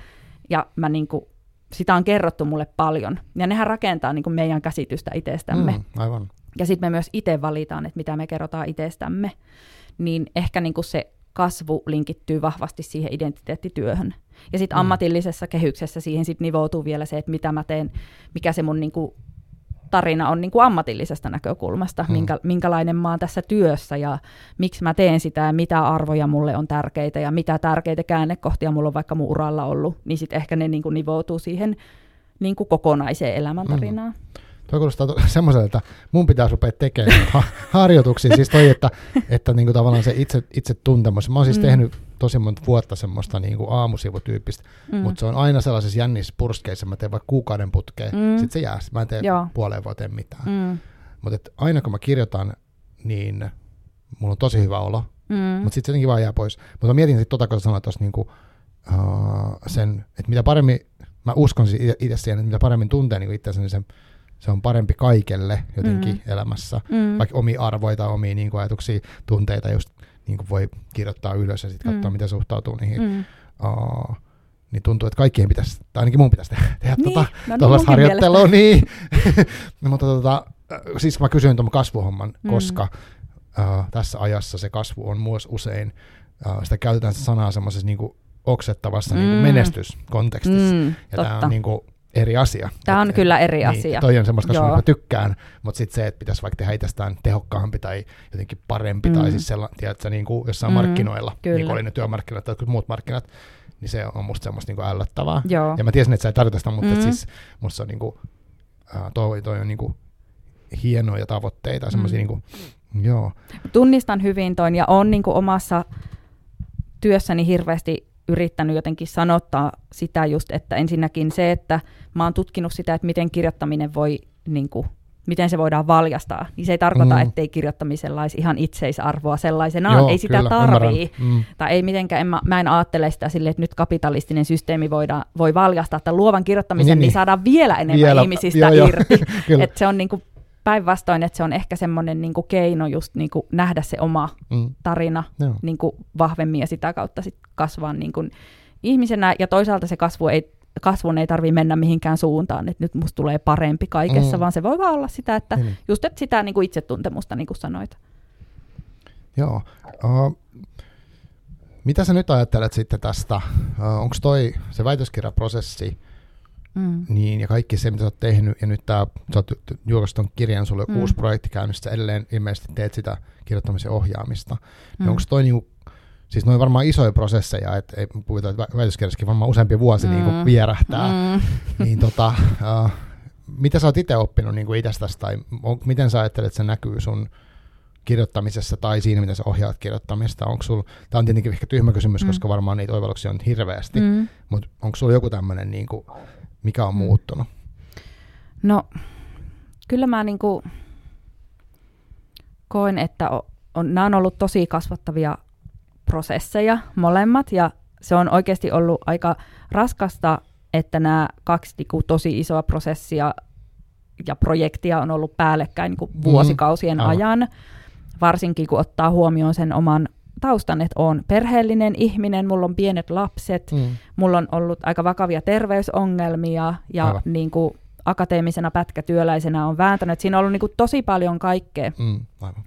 Niin ehkä, se niin kuin, ehkä nämä prosessit on ensinnäkin niin kuin vahvistanut sitä omaa kirjoittaja-identiteettiä ja sitä niin kuin luottamusta siihen, että, että tavallaan, että kelpaa sellaisena kuin on, ja että niin kun, en tarkoita nyt tällä sitä, että niin kun, jahtaa unelmiasi tai semmoista, vaan enemmän Joo. ehkä se, että hyväksyy sen, että no tällainen mä oon, että mitäs tällä nyt tehdään. Niin ehkä nämä isot prosessit on niin kun luonut sitä luottamusta siihen, että okei, että jos mä oikeasti niin vaan haluan tehdä sitä, ja jos mä myös rakennan sen työskentelyn niin itteni näköiseksi, niin mä pystyn tavallaan niin rakentamaan sitä omaa elämääni sellaiseksi, mikä on mulle tärkeä, Mulle itselle kirjoittaminen on niin kun, vaikka mä sanoin, että mä yritän suhtautua siihen harrastuksena, mutta Joo. kyllähän se on niin kuin mm. enemmänkin elämäntapa. Aivan. Ja, ja tota, on oppinut myös, että se on myös, kirjoittaminen voi niin kuin syödä ihmistä tosi paljon. Hmm. Että se niin kuin joskus on oikeasti hyvä ottaa taukoa ja niin kuin olla vaikka perheen tai ystävien kanssa tai just niin kuin katsoa mieluummin Netflixiä tai jotain muuta. Että mä oon niin kuin oppinut sen, että se just ehkä se semmoinen niin unelmapuhe, mikä meitä ympäröi nykyyhteiskunnassa ja se semmoinen saavutuspuhe, mm-hmm. niin se joskus voi niin kuin saada meidät vähän sekaisinkin. Niin sitten ehkä itse on oppinut sitä, että et voi niin kuin ottaa rauhallisesti, että ei tarvitse niin puskea koko ajan, koska välillä mulla on ollut kausia, että mä oon tosiaankin vaan puskenut. Mm-hmm. Ja, ja tota, jotenkin oppinut ehkä nyt luottaa siihen rauhaan, että – okei, että mä osaan tämän jutun ja se vaatii sinnikkyyttä, mutta kyllä, niin kuin, kyllä mä pystyn ehkä jatkossakin tekemään näitä mulle tärkeitä isojakin projekteja. Mutta tosiaan niin kuin samalla se oman jaksamisen huomioiminen, että tässä ei niin kuin olla mitään supersankareita, mm. jotka niin kuin, niin kuin tekee kaiken ja niin kuin saa aikaan ihan hirveästi, vaan se niin kuin kaikki haahuilu ja hidastaminen ja just se marjastamaan meno ja niin, sa- niin. saunassa loikoilu, niin ne on niin kuin isoja osia myös sitä kirjoittajuutta. Ja että meidän mieli tavallaan tekee töitä silloinkin, kun me otetaan taukoa siitä niin kuin kirjoittamisesta. Nyt tuli hirveästi kaikkea. Joo. Joo.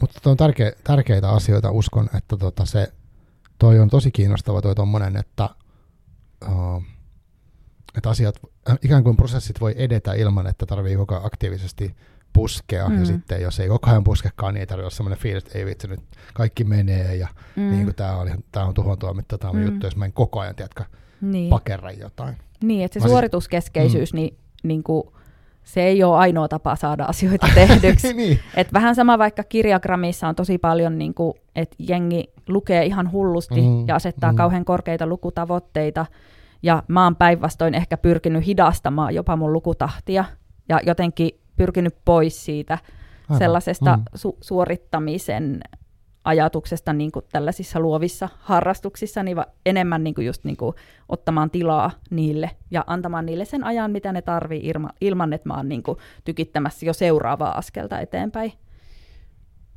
Toi on varmasti hirveän viisasta. Toi, niin kuin mä, mä itse tässä, niin kuin jos mä mietin, mä en siis kirjoita niin kuin aktiivisesti mitään, ja mä oon mulla on välillä ollut semmoinen, että mä halu, haluaisin kirjoittaa. Mä tiedän, mm. miksi mä haluaisin kirjoittaa.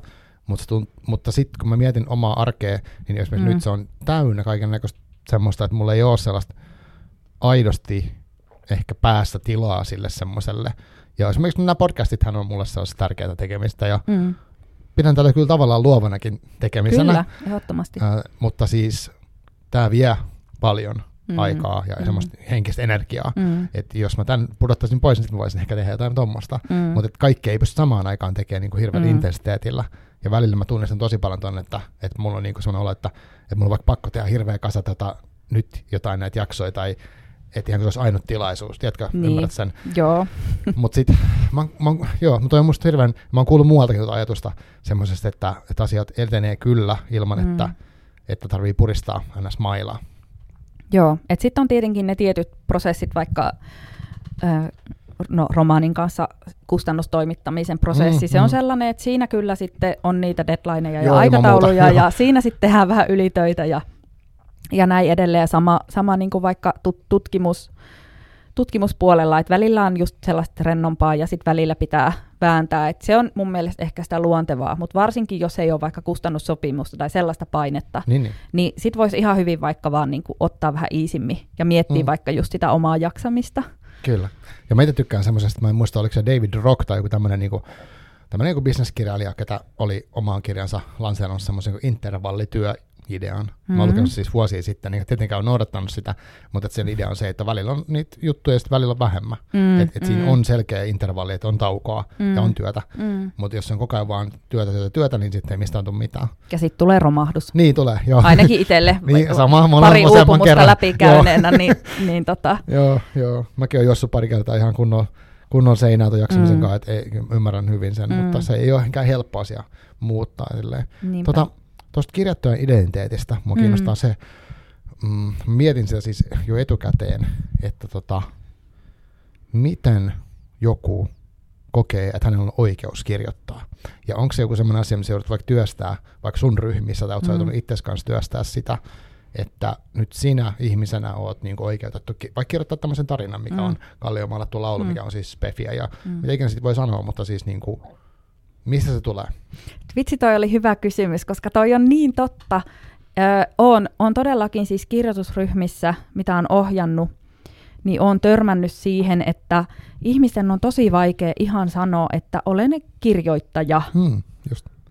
Että joo, mä ymmärrän sen, että joku kirjailija, se on ehkä vähän semmoinen niin tarkemmin määritelty käsite, hmm. mutta kirjoittaja, siis ihminen, joka kirjoittaa. Aivan.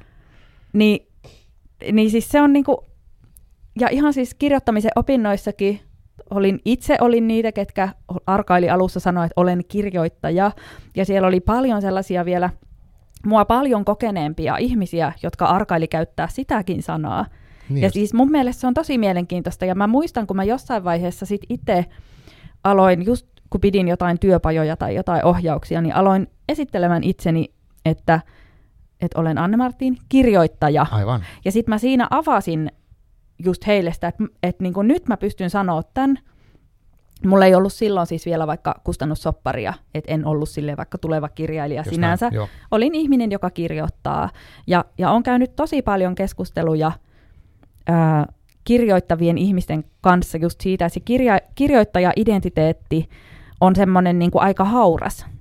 Ja mä en tiedä, mihin se liittyy ehkä se liittyy jotenkin meidän aikaan ja just siihen semmoisen niin saavutus- ja suorituskeskeiseen kulttuuriin, jossa sun pitää jotenkin todistaa olevas jotain. Mm, mm. Uh, Mutta et, et niin kuin, joo, mun mielestä ihminen voi sanoa olevansa kirjoittaja, jos hän joko ö, tykkää kirjoittaa tai harrastaa kirjoittamista tai kokee, että kirjoittaminen on niin kuin hänen juttu jollain lailla. Eikä sen tarvitse olla hänen ykkösjuttu. Hän voi myös olla vaikka äh, jalkapalloilija. Aivan. Joo, mutta on, no on musta tosi kiinnostavia juttuja, että se, että se tommonen voi ehkäpä olla semmoinen este, että mm. jos vaikka mäkin kokisin, että mulla ei ole niin jotenkin jotain jännää oikeutus, mikä siitä ei mm. tule mistään ulkopuolelle, tietenkään mun mielestä itse se, niin se, että minkälaisen mä koen itse, niin sillä on hirveä merkitys siihen käytännössä tekemiseen. Kyllä. Niin kuin mä mietin niin sitä uh, oman elämän tarinan kirjoittamista mm. vaikka, niin kuin, että, että tommonen, sieltä voi löytyä ehkä jotain käsityksiä tästä, Kyllä. mitkä on joko totta tai ei ole totta, en tiedä mm. siis. Kyllä, joo, tota, joo ja itse asiassa mä ihan, mun väitöskirja siis se on, se on muodoltaan tämmöinen kerronnallinen väitöskirja, eli mä siinä kuvaan pitkin sitä tekstiä, niin mm sen lisäksi, että kuvaan ihan sitä tutkimusta, niin kuvaan ikään kuin omaa kasvuani, omaa prosessiani. Mm. Käytän paljon vaikka minä-muotoa, en kirjoita passiivissa. Ja tota, se alkaa se mun väitöskirja sellaisella, että siinä on, niinku, ää, on niinku pieni tarina ja iso tarina. Ja ne molemmat kertoo siitä, että miksi mä tutkin tätä aihetta. Ja tota, ää, mä siellä kanssa niinku kuvailen sitä, että No kaikki varmaan niin kuin tietää nämä vaikka nämä taiteilijamyytit, minkälainen, mm, minkä, tai niin kuin nero, neromyytit, mm. että no minkälainen on vaikka kirjailija isolla koolla. No mies, ää, äärimmäisen älykäs, mm. päihdeongelmainen, äärimmäisen introvertti, jne, jne, ja, ja, ja niin kuin just semmoinen niin kuin palvottu nero. niin kuin se on se vanha, minkä pohjalle tosi pitkään rakentunut, vaikka länsimaissa se taiteilijamyytti, niin mitä mä oon ollut, no ensinnäkin nainen ja ekstrovertti. Aivan.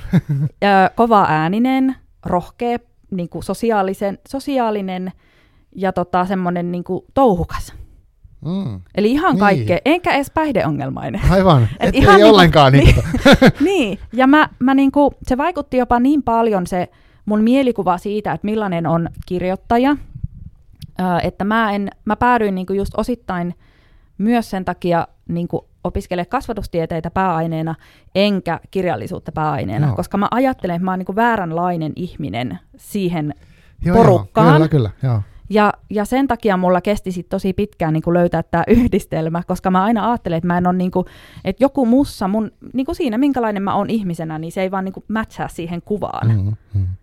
Niin se on oikeasti aika kreisiä.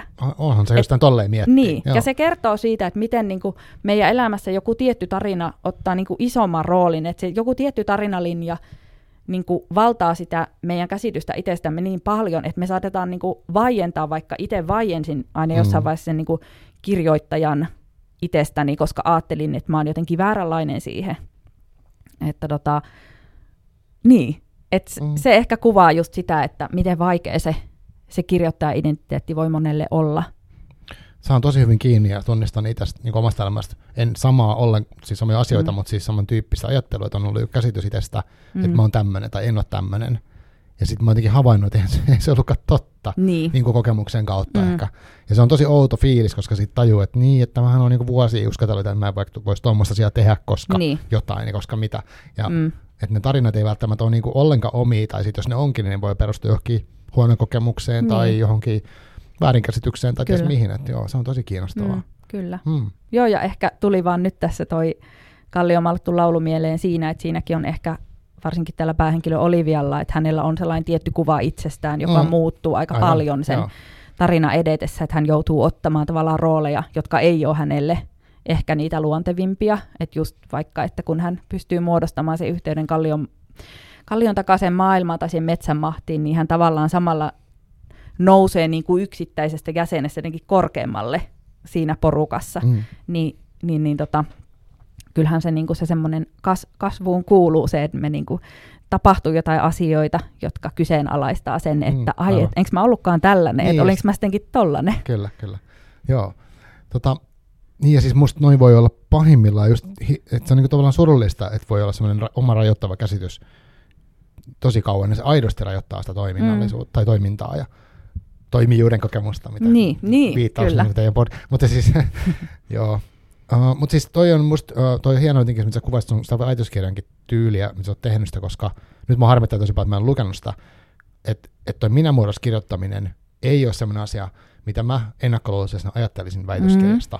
Mm. Niin, uh, odotapas vain mitä, mä voin kertoa mitä muuta outouksia siinä Kerro ihmeessä, koska mutta tuossa on myös jotain semmoista jännää, että, että toi kuulostaa että se on niinku ottanut aika rohkeasti homman haltuun, mm. että niinku nyt mä teen tämän tällä tyylillä. Mm.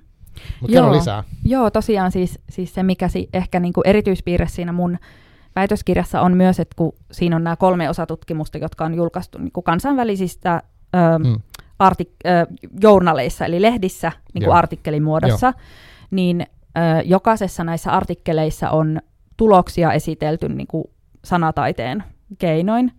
Eli mun ekassa artikkelissa mä oon muodostanut runon niin kuin aineistoanalyysin pohjalta, okay. ja se runo on niin kuin ihan osa niitä tuloksia. Aivan. Ja sitten mä avaan sitä niin kuin enemmän perinteisemmällä akateemisella tavalla. Sitten tokassa artikkelissa on tällainen niin kuin, fiktiivinen draamadialogi rakennettu, joka on jälleen niin kuin aineistoanalyysin pohjalta tehty. Aivan, joo. Ja sitten kolmannessa on sitten vielä tota, tämmöinen niin kuin, vähän niin kuin mininovelli, neliosainen proosateksti, joka, josta, jonka jokainen niin kuin neljästä osasta kuvaa yhtä pääteemasta, joka on tullut siitä analyysistä. Eli mä oon niin kuin hyödyntänyt sitä luovaa kirjoittamista ihan niin kuin aika konkreettisella tavalla Joo, myös niin kuin itse wow. tutkijana. Mm. Ja mä tällä hetkellä esim. ohjaan sellaista ää, luovien menetelmien graduryhmää, jossa mun opiskelijat kanssa pystyy niin tekemään vähän tällaisia ää, luovan ilmaisun ratkaisuja ja yritän sitä myös niin kuin, omassa, kun ohjaan niin kuin, tavallaan tällaisia metodi, metodikurssia ja muuta meillä yliopistolla, niin yritän just sitä tehdä avoimeksi, että sitä tutkimuksen tekemistä on tosi monenlaista. Ja nämä on kaikki nämä menetelmät, mitä mä oon käyttänyt, ne on ihan sellaisia, niin kuin mitä muutkin on käyttänyt ja millä Mm. on omat, omat tota, gurunsa, jo, joiden Aivan. niin kuin, Mm. jalanjäljissä on, tai ensin on ehkä keksinyt, että tällainen olisi kiva, ja sitten on lähtenyt tutkimaan, että no voiko tälleen tehdä. Aivan, niin, "Ah, niin. okei, toikin on tehnyt, no niin, kyllä mä sit voin. Aivan. Mutta sillä niin se on, se on niin kuin ehkä tietyllä tavalla rikkoo sitä ää, niin kuin, mm, perinteistä käsitystä akateemisesta ö, tutkimuksesta, mutta siis sitä tehdään myös aika paljon. Se ei vaan ole Mm. ehkä niin näkyvää. Niin, no, niin, tällä Mm. ei akateemisena, niin Mm. ei hajuakaan. Ennakkoisin, että on niin kuin jotkut. Joo, Joo, En tiedä, kyllä. mistä ne tulee. Joo, mutta et ehkä just se on, sen takia se väitöskirja niin kuin oli ylipäätänsä ehkä mulle lopulta mahdollinen ja valmistui, että mä pääsin niin kuin siinä sitä omaa luovuuttani myös tekee ja, Mm. ja niin kuin näin, että, että se ei ollut, jotenkin pysty löytää sen oman tavan olla myös niin kuin tiedeviestiä, Joo. että se on ollut. Mutta siis en nyt tiedä, väitöskirjat on kuitenkin sellaisia, että niistä voi just vaikka lukea jotain tiettyjä kohtia. Aivan. Että en nyt sano, Niin, että, kannesta että niinku, niin, joo. niin, se on kuitenkin omanlaistaan tekstiä, Mm. ja niissä on ne tietyt konventiot, joita on Niin, niin, niin niin. noudattanut, mutta et siellä Mm. on sellaisia tiettyjä kohtia, missä Joo. vähän niin kuin yhdistän sitä taidetta ja tiedettä. Mm. Mutta on tosi innostavan kuulosta, että Mm. et voi toimia noin, ja sit, et, ei, mutta se on niin hyvä esimerkki tästä. Onko sitten tota, miten sä koet, että, tai onko sulla semmoinen nyt tutkijana ja uh, niin kuin tämmöisenä, niin kuin, onko sulla joku sellainen missio, mitä sä haluat niin kuin, muuttaa maailmaa tai jotenkin viedä eteenpäin, tai sitten sun niin kuin, kirjoitusohjauksen kautta, niin onko sulla jotain semmoisia, niin kuin, tai mikä sun ajatus on? Hmm. Joo, no mun kirjoittamisohjauksissa ehkä painottuu just nämä tällaiset teemat, mitä äsken mainitsin, eli en ole, niin kuin, en ole sillä lailla tekninen kirjoittamisen ohjaaja, en, niin kuin, en ole pätevä tekemään, enkä niin kuin koe olevani oikea ihminen, vaikka että ohjaisin jotain käsikirjoitusprosesseja, Mm, aivan. vaan enemmän ehkä just sitä niin kuin, ää, luovaa kirjoittamista ja sanataidetta niin kuin, hyvinvoinnin palautumisen identiteettityön tukena. Toki niin kuin mahdollisimman monipuolisesti erilaisia menetelmiä hyödyntäen, ja kyllähän niistä voisit ammentaa omiin teksteihinsä. Mutta, mutta tota, ehkä just niin kuin se, mitä mä toivon, niin kuin, että jos niin kuin omalla tekemisellä joku vaikutus on, niin ehkä just se semmoinen, niin kuin, että, että avaa, ää, avaa niin kuin niitä ovia siihen, että vaikka se tutkimuksen tekeminen voi olla tosi monipuolista, ja sitä voi tehdä niin kuin omalla tavalla, kunhan siinä toteutuu ne tietyt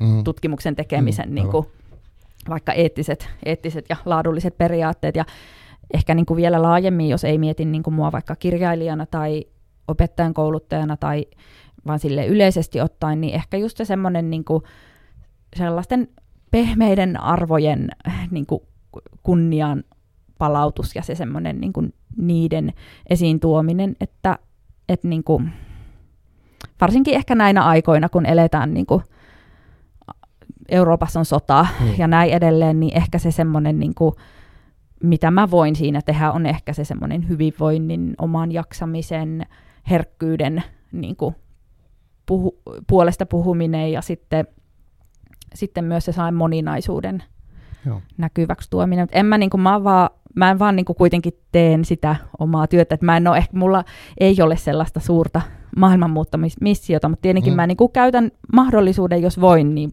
Joo. puhuakseni niistä mulle tärkeistä arvoista. Joo. Joo, mietin vaan, että, toi, että kirjoittamisen ohjaaminen, ja- tai siis, en tiedä voiko sanoa luovuuden lisääminen, mm. tai en tiedä onko se yksi tavoite, mutta siis semmoinen, että jotenkin, että Tai siis mä ajattelisin niin, että mä en nyt tiedä sun ryhmistä mitään, mutta mulla, mm. näiden perusteella mä haluaisin osallistua siihen, koska siis mä niin kuin tavallaan on samaa mieltä noista asioista, että no, tosta, että pitäisi sitä jotenkin semmoista niin kuin pehmeyttä, mm. uh, jotain kohtaamista, ehkä yhteisöllisyyttä, mä en tiedä, mutta mut sellaista jotain olisi hyvä lisätä ja mm. semmoista niin vaikka sitten kirjoittamisen keinoin tai mm. millä, millä tahansa keinoilla, mutta tota, uh, pitää, hukkasinkaan mä nyt mun ajatuksen, että se, että et mä, mä jotenkin että se luovuus on jotain semmoista, mikä vaatiikin jotain semmoista jännää turvallisuutta, mm, jotain semmoista, mm, niin kuin, että us, Totta. uskallan tässä tehdä, tai että tulisi itselle vaikka siitä ryhmästä, tai muista ihmisistä joku semmoinen, että on ok kokeilla mm. tällaista, tämmöisiä hajanaisia ajatuksia. Joo. Joo, kyllä. Joo, toi on, toi on kyllä varmaan yksi semmoinen kirjoitusryhmien äh, semmoinen tunnetavoite, että se tehtävätavoitehan voi vaihella, että ollaanko tässä työstämässä käsikirjoituksia niin, tai oppimassa niin kuin teknisesti paremmiksi kirjoittajiksi tai vaikka noissa mun, mun ryhmissä on ne omat teemansa, jotka liittyy tällaiseen niin kuin ihmisenä olemiseen, niin sitten kuitenkin ehkä se tunnetavoite siinä ryhmän ohjaamisessa on, on just se semmoinen niin turvallisen, rennon ilmapiirin luominen, jossa on sitten tilaa sille luovuudelle mm. ja sille rohkeudelle kokeilla ja ja sitten ehkä käytännössä just vaikka jotkut erilaiset kirjoitustehtävät voi niitä tukea ja ihan se, että minkälainen ohjaaja on ja minkälainen tila on, että sitäkin on just vaikka tuossa Väikkärissäkin niin tutkinut ja tehnyt joitain ehdotuksia, että miten voidaan se semmoinen niin tunnetason mm. puoli myös huomioida siinä. Että se ei ole vaan sitä, niin kuin, että nyt, nyt meistä tulee parempia kirjoittajia, Just vaan näin. myös se, että mm. miten mm. me rakennetaan sitä tilaa, niin kuin mm. missä me ollaan. Joo. Et tota on, ja toki sitten niinku ryhmät, ryhmän jäsenet myös sitä rakentaa, että sehän siinä on aivan, siistiä, että sitten kun huomaa, että itse pyrin yleensä olemaan aika avoin, koska ajattelen, että se sitten ehkä rohkaisee myös muita, mm. vaikka ryhmässä ole avoimia, niin, niin se on siistiä, kun huomaa, että, että niinku porukka rentoutuu mm. Aivan. pikkuhiljaa enemmän ja pystyy avautumaan vähän enemmän. Eikä se tarkoita, että ne on mitään terapiaryhmiä, joo, joo, ymmärrän, mutta joo. just se semmoinen, että se, mm. turvallisuus oli hyvä sana ehkä, joo, minkä sanoit. Joo. joo, siis mä oon itse miettinyt silleen, että kun tai siis mä menisin lähteä kysyä sitä, että miten, miten voisi ikään kuin lisätä sitä luovuuden kokemusta omassa elämässä. Mutta mä oon miettinyt myös sitä, että uh, kun mä kutsun tänne ihmisiä, tänne mm. mukaan tekemään näitä podcasteja, mm. niin näähän, tämähän on vähän semmoinen jännittävä tilanne kanssa. Mm. Että joku tuntematta, siis mehän ei esimerkiksi nyt ei ole aikaisemmin nähty mm. livenä, ja, ja sitten sit vaan tuu tänne, ja sitten me puhutaan puolitoista tuntia jostain niin kuin voi mennä niin syviinkin vesiin joskus näissä mm. jutuissa, niin onhan se vähän erikoista. Niin. Niin, että tavallaan mä en ole niin tietoisesti sitä miettinyt, mutta mä ajattelin, että niin kuin mä haluaisin, että se olisi niin kuin mukava kokemus mm. ja semmoinen jotenkin niin kuin rento. Ja tota, mut, et se on hirveän tärkeää, koska muuten ei huvita jutella. Kyllä, kyllä mua jännitti ainakin tosi paljon etukäteen mm. ja, ja tosiaan niin kuin on Jyväskylästä tullut tänne, mutta niin. mulla oli ajatuksena se, että haluan niin kuin, no ensinnäkin tavata livenä. Mm. Tämä on mulle kato sellainen vähän fan, fangirl ah, moment. Wow. ja sitten, sitten myös se, että niinku pääsee tämän miljöön niin näkemään. Mm, niin tämä miljööhän jotenkin tukee sellaista Joo, rentoa. Aivan. Ja mm. just niin kuin, että, että vaikka että sain teetä, niin mm. semmoiset pienet jutut, niin luo sitä, että, ei ole, että se olisi eri asia, jos me oltaisiin heti silleen, no niin, tosta kuulokkeet ja nyt mennään, että sä niin, niin vähän annoit mulle pienen hetken aikaa laskeutua, niin ehkä niin kuin noissa mm. kirjoitusryhmissäkin on just se, että miten voidaan luoda vähän semmoista niin kuin rentoutta mm, siihen mm. tilanteeseen, mm. joka on vaikka, voi olla osalle vaikka ihan eka kerta niin, kyllä, kyllä. ryhmässä. Joo. Kun mä mietin tuossa, että, että vaikka kirjoitusryhmän osallistuminen, niin mulla on semmoinen ajatus, että, että vitsi olisipa siistiä. Mä sanon hommaan samalla, että mulla on hirveä pelko, että, että kun siinä on se jotenkin se et, et, et se on oman äänen jakamista periaatteessa, mm. jos niin vaikka lukee jotain mm. tai kertoo, niin et se on musta vaikea, mm. että oman, et uskaltaa käyttää omaa ääntä. Että kyllä mä tässä koko ajan puhun, mutta niin. pääasiassa mä vaan kyselen ja on tälleen niin kuin, ja sitten toinen kertoo hirveästi, mutta tota, mm. uh, että et se tuntuu jotenkin intiimiltä ja vähän semmoiselta niin pelottavaltakin mm. jopa se ajatus. Kyllä. Joo. Mutta on se oikeasti, kyllä mä itse ainakin, jos itse ohjaan ryhmiä, niin niin kuin tekstien lukeminen on ensinnäkin aina vapaaehtoista. Niin, ja on, on tärkeä. Niin, ja on sellaisia tapaamisia tai työpajoja, joissa ei jaeta niitä tekstejä. Just niin kuin alussa sanoin, että ne voi olla aika niin, henkilökohtaisia. Näin, Mutta esim. mulla on se kokemus monesti, että ja mä kirjoitan vaikka omasta elämästä, vaikka tosi jostain tosi raskaista asioista, mm. niin mä kirjoittaessa pystyn vielä olemaan sille semi niin kuin, niin kuin pokka, pokka pitää ja Just niin näin, kuin joo. silleen, että joo, mä nyt kirjoitan tätä tunnetta, mutta mä en ehkä niin elä sitä siinä hetkessä kuitenkaan, että mä pystyn jotenkin, no sehän on just se, mitä kirjoittamalla pystyy tekemään, vähän jäsentämään Mm, Joo, niitä näkee sen ajatuksia. vähän etäältä jotenkin, joo. Jep, mutta sitten jos mä vaikka mun puolisolle, että hei, että voinko lukea sulle tämän tekstin. Joo. Sitten mä rupean melkein aina itkee. Ja mulle on käynyt myös vaikka kirjoittamisen opinnoissa vaikka on pienryhmä, jossa mm. luetaan niitä tekstejä.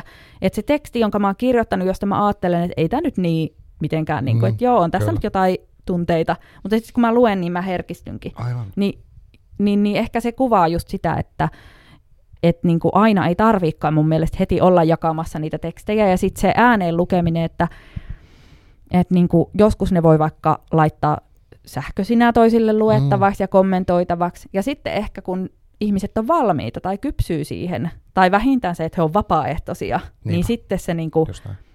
Ja sitten ehkä jossain vaiheessa huomaa, että, se, että vaikka tulee joku tunne tai ääni värisee, niin hei, tuolla toisella oli ihan sama, ja tollakin oli sama, Niin, ja toikin selvästi oli, tollekin Mhm. se oli vaikeeta.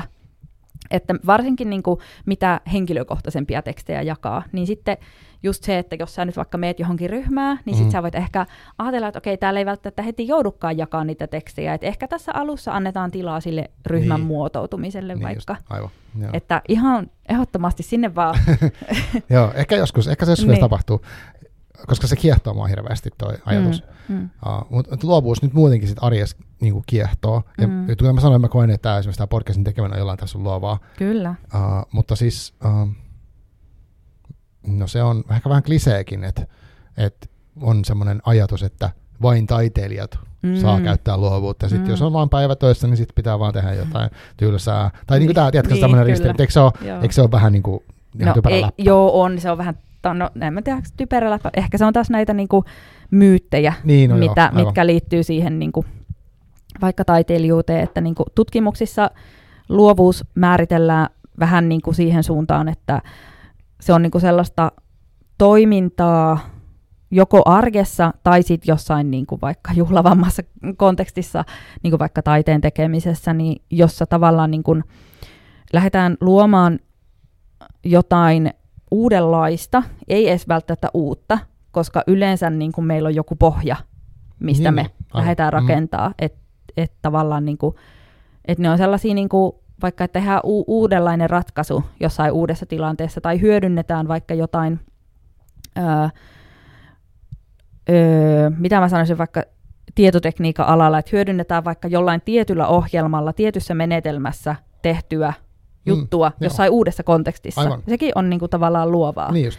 Ja, ja niinku sitten vielä puhutaan, että on tällainen big C ja small C, eli on niinku sellainen arkipäivän luovuus, joka on vaikka sitä, että kun mä teen ruokaa, niin mä en ikinä noudata sitä reseptiä, Aha, vaan mä joo. aina rupean Joo, säveltämään joo, jotain joo. sinne sekaan. mm. Tai, tai sitä, että mä niinku vaikka rupean, kun nukutan lapsia, niin rupean lollottaa jotain oma keksimää laulua. Aivan, joo. Niin, tai lapsilla vaikka leikki Mm. on monesti, mutta sitten se voi olla myös sellaista biksi, jolla voidaan ratkaista vaikka yhteiskunnallisia ongelmia tai Mm. tehdä just niin vaikka jotain, jotain tuotoksia tai taideteoksia Aivan. esimerkiksi, ja Mm. se on sitten sitä biksiä. Ehkä toi on just ajatus siitä, että, että jos mä en voi tyyliin keksiä maailman rauhaa tai syöpälääkettä, mm. Mm. niin sitten mä en ole luova. Tai jos mä en Niin. voi tehdä jotain Mona Lisa kakkosta, niin sitten niin. Niin. se arjen luovuus jotenkin on mukavasti vähän niin. Niin. vähempi arvoista. Niin. Ja eihän se niinku, no on se varmaan yhteiskunnallisessa Niin, jos mittakaavassa, jollain, joo joo. mutta että kyllähän se, niinku, eihän se meille, niinku, ei se luovuuden tarvi olla niinku meidän arjessa, vaikka et ei kaikkeen tarvii pyrkiä kirjoittamaan julkaistavaa kirjaa, Niin, mutta niin, kaikki voi mm, kirjoittaa ja niinku omaksi ilokseen tehdä Mm. jotain luovia juttuja tai vaikka käsitöitä, Niin, mitkä onneksi ihanasti on trendannut niin kuin niin, viime vuosina. Aivan, että totta, totta. ei, et harva niissä niin kuin suunnittelee, että nyt tämä menee myyntiin Marimekolle tämä mun uusi paita, vaan että sitä niin kuin Mm. tehdään vaan omaksi iloksi jollain lailla. Niin, toi varmaan yksi semmoinen, mikä tämän ehkä meidän nykyjärjestelmän negatiivinen puoli on, ehkä saattaa olla se, että, tai onko se sitten mun päässä, Mut voi olla, mm. Mm. mutta että, että tavallaan jos joku asia, niin sitten tulee hirveän paine niin jotenkin tehdä siitä rahaa tai tuotetta Mm, myytävää tai mm. jotain semmoista hyödyllistä, Mm. vaan että se voisi olla semmoista leikkiä, että hei, mäpä leikin nyt tällaisella idealla ja teen tämmöisen jutun, Niin. testaa vähän tällaista.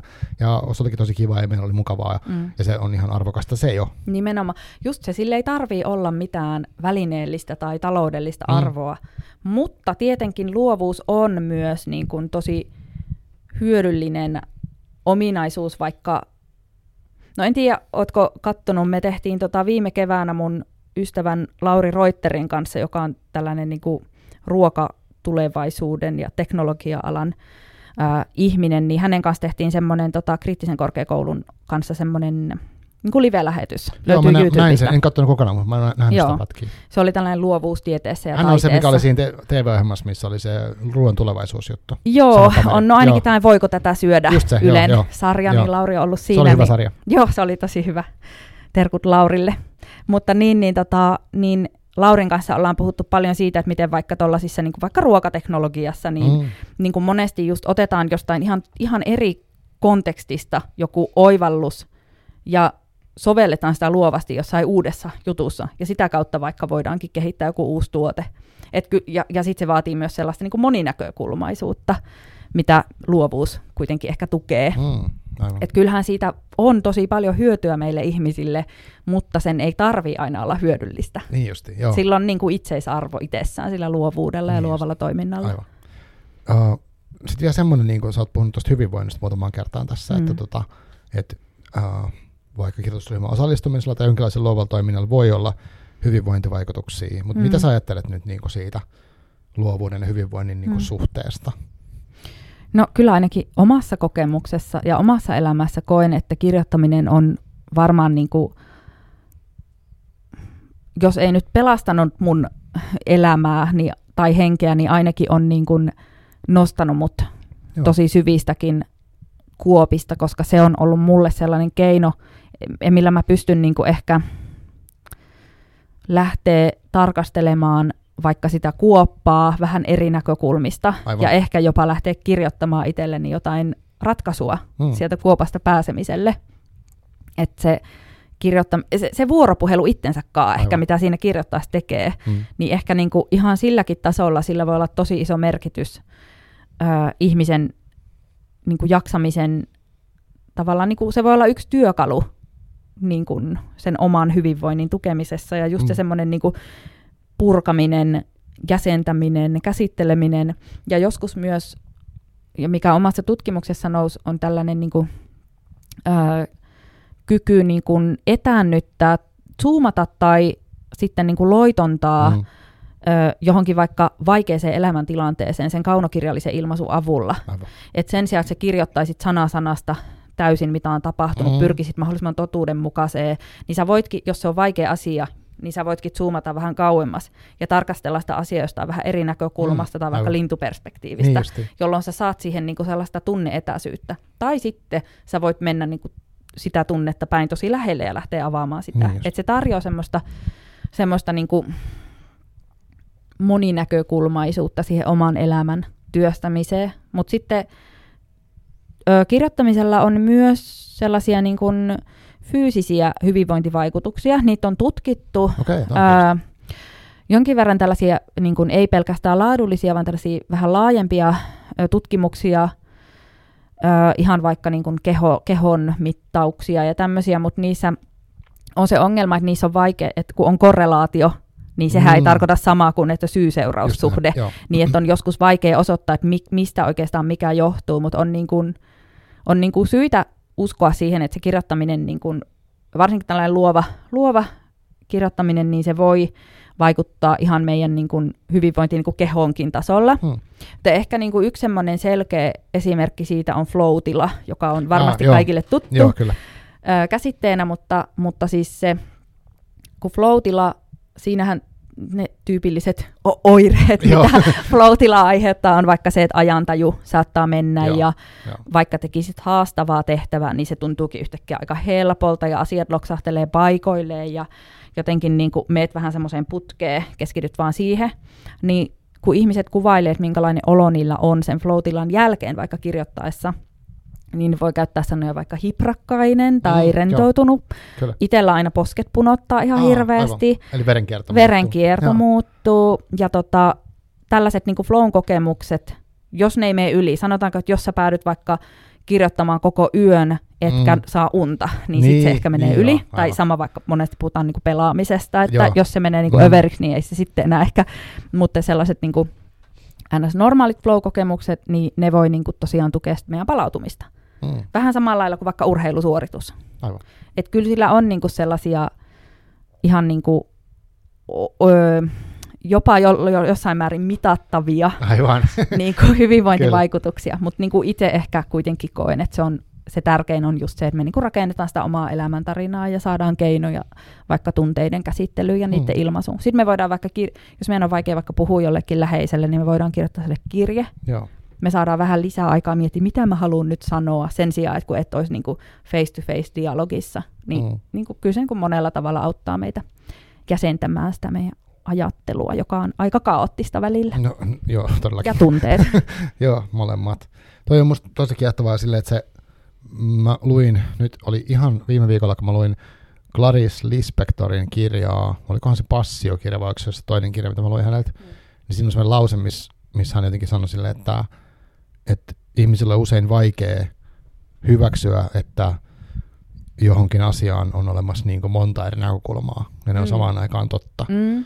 Niin se on musta kiva ajatus tosi monessa, jotenkin kolahti mulle, mutta myös mä mietin kirjoittamisesta siinä, että että sanotaan joku vaikka niin kuin inhottava, tai siis vaikka joku traaginen tapahtuma elämästä mm. tai joku semmoinen kamala, mm. niin senhän voi nähdä aina tavallaan tosi monesta näkökulmasta. Kyllä. Niin ehkä sekin voisi olla yksi kirjoitusharjoitus niin kuin tavallaan, että voisi kirjoittaa monesta eri kulmasta, niin kuin lintuperspektiiviä läheltä ja sitten jonkun tietyn X-henkilöiden näkökulmasta Niinpä. tai jotain, Kyllä. tai just satuna tai ihan mitä vaan, mutta et, et, et se voi olla kiehtova, mm. koska kaikilla on vähän niin kuin se oma, että näin tämä meni, mutta siitä mm. pitäisi irrottaakin siitä ja Kyllä. se on tosi kiehtova ajatus. Niin. Ja se ajallinen perspektiivi myös. Että tavallaan me voidaan ottaa myös ajassa etäisyyttä. Että jos me mm. mietitään vaikka jotain vaikeaa tapahtumaa meidän elämässä, vaikka kymmenen vuotta sitten, mm. niin me voidaan tässä hetkessä myös vähän niin kuin ohjata itseämme kirjoittamaan siitä ja ajattelemaan sitä, että okei, että missä mä oon, mä oon nyt niin kuin turvassa. Mm. Mä oon selvinnyt jostain tosi Aivan. vaikeasta mm. ja mä oon itse teettänyt sellaisessa ryhmissä, jossa on vähän niin kuin jatkuvuutta tai näin, niin on teettänyt välillä just tällaisia vähän niin kuin voimavaratekstejä, joissa mennään sitten jo vähän vaikeampiinkin juttuihin, kyllä, kyllä. mutta se näkö, mä niin kuin ohjaan, että se näkökulma on just se semmoinen, että nyt niin kuin tässä hetkessä sä oot selvinnyt tästä, että kirjoitaan jostain sellaisesta asiasta. Hmm. Ja se voi niin kuin vahvistaa sitä omaa vaikka minä pystyvyyden tunnetta, niin, että niin, okei, okay, että, että niin, totta, että se oli ihan hirveätä silloin, kun se tapahtui, mutta nythän mun elämä on kuitenkin niin kuin ainakin osittain ihan hyvää niin, siitä huolimatta. Hmm. Tai mä uh, mä inhoan ajatella, että jostain traumoista pitäisi nyt oppia jotain. Niin, niin on aina ihan perseestä. Mutta se tavallaan se ajatus kuitenkin, että niin, niin. voidaan niin kuin saada sitä sellaista eri näkökulmaa sitten, kun tarkastellaan niin kuin ajan päästä sitä mm. asiaa. Kyllä. Joo, ne on tosi vahvoja, vahvoja työkaluja. Onko sinulla jotain semmoista, jos pitäisi, niinku, tai voiko mä niinku pölliä sinulta niinku joku idean tässä silleen, että et kuvitellaan semmoinen ihminen, esimerkiksi niin kuin minä, mm. joka kokee, että arki on tosi täynnä kaikkea. Ja mä tavallaan, mulla on nykyään semmoinen elämä, että, että jos mulla on niin aina semmoinen täysin vapaa hetki, niin mä tosi paljon tykkään sellaista vaikka jotain TikTokia tai tuota YouTube-videoita, semmoista niin täysin turhaa, että millä ei ole mitään hyötyä mihinkään, se ei niin kuin ikään kuin, uh, eli se tuntuu siltä, että mä tarviin sellaista aikaa. Mm. Mutta samalla mä toivoisin, että mä voisin tehdä jotain luovaa, vaikka sitten kirjoittamisen muodossa. Niin mikä olisi yksi semmoinen niin kuin harjoitusvinkki, minkä sä heittäisit mulle? No kyllä ihan ekana tulee mieleen tällaiset niin kuin kolmen minuutin tajunnan virtatekstit. Okay. Eli aamusivutkin on monesti käsittääkseni niin kuin yleensä puhutaan vaikka vartista tai Joo. vähän niin kuin pidemmästä ajasta. Joo, ja sitten siinä alkuperäisessä kirjassa siinä puhutaan, että kolme A4 tai jotain. Se niin, niin totta, paljon. joo, aivan, niin onkin, joo.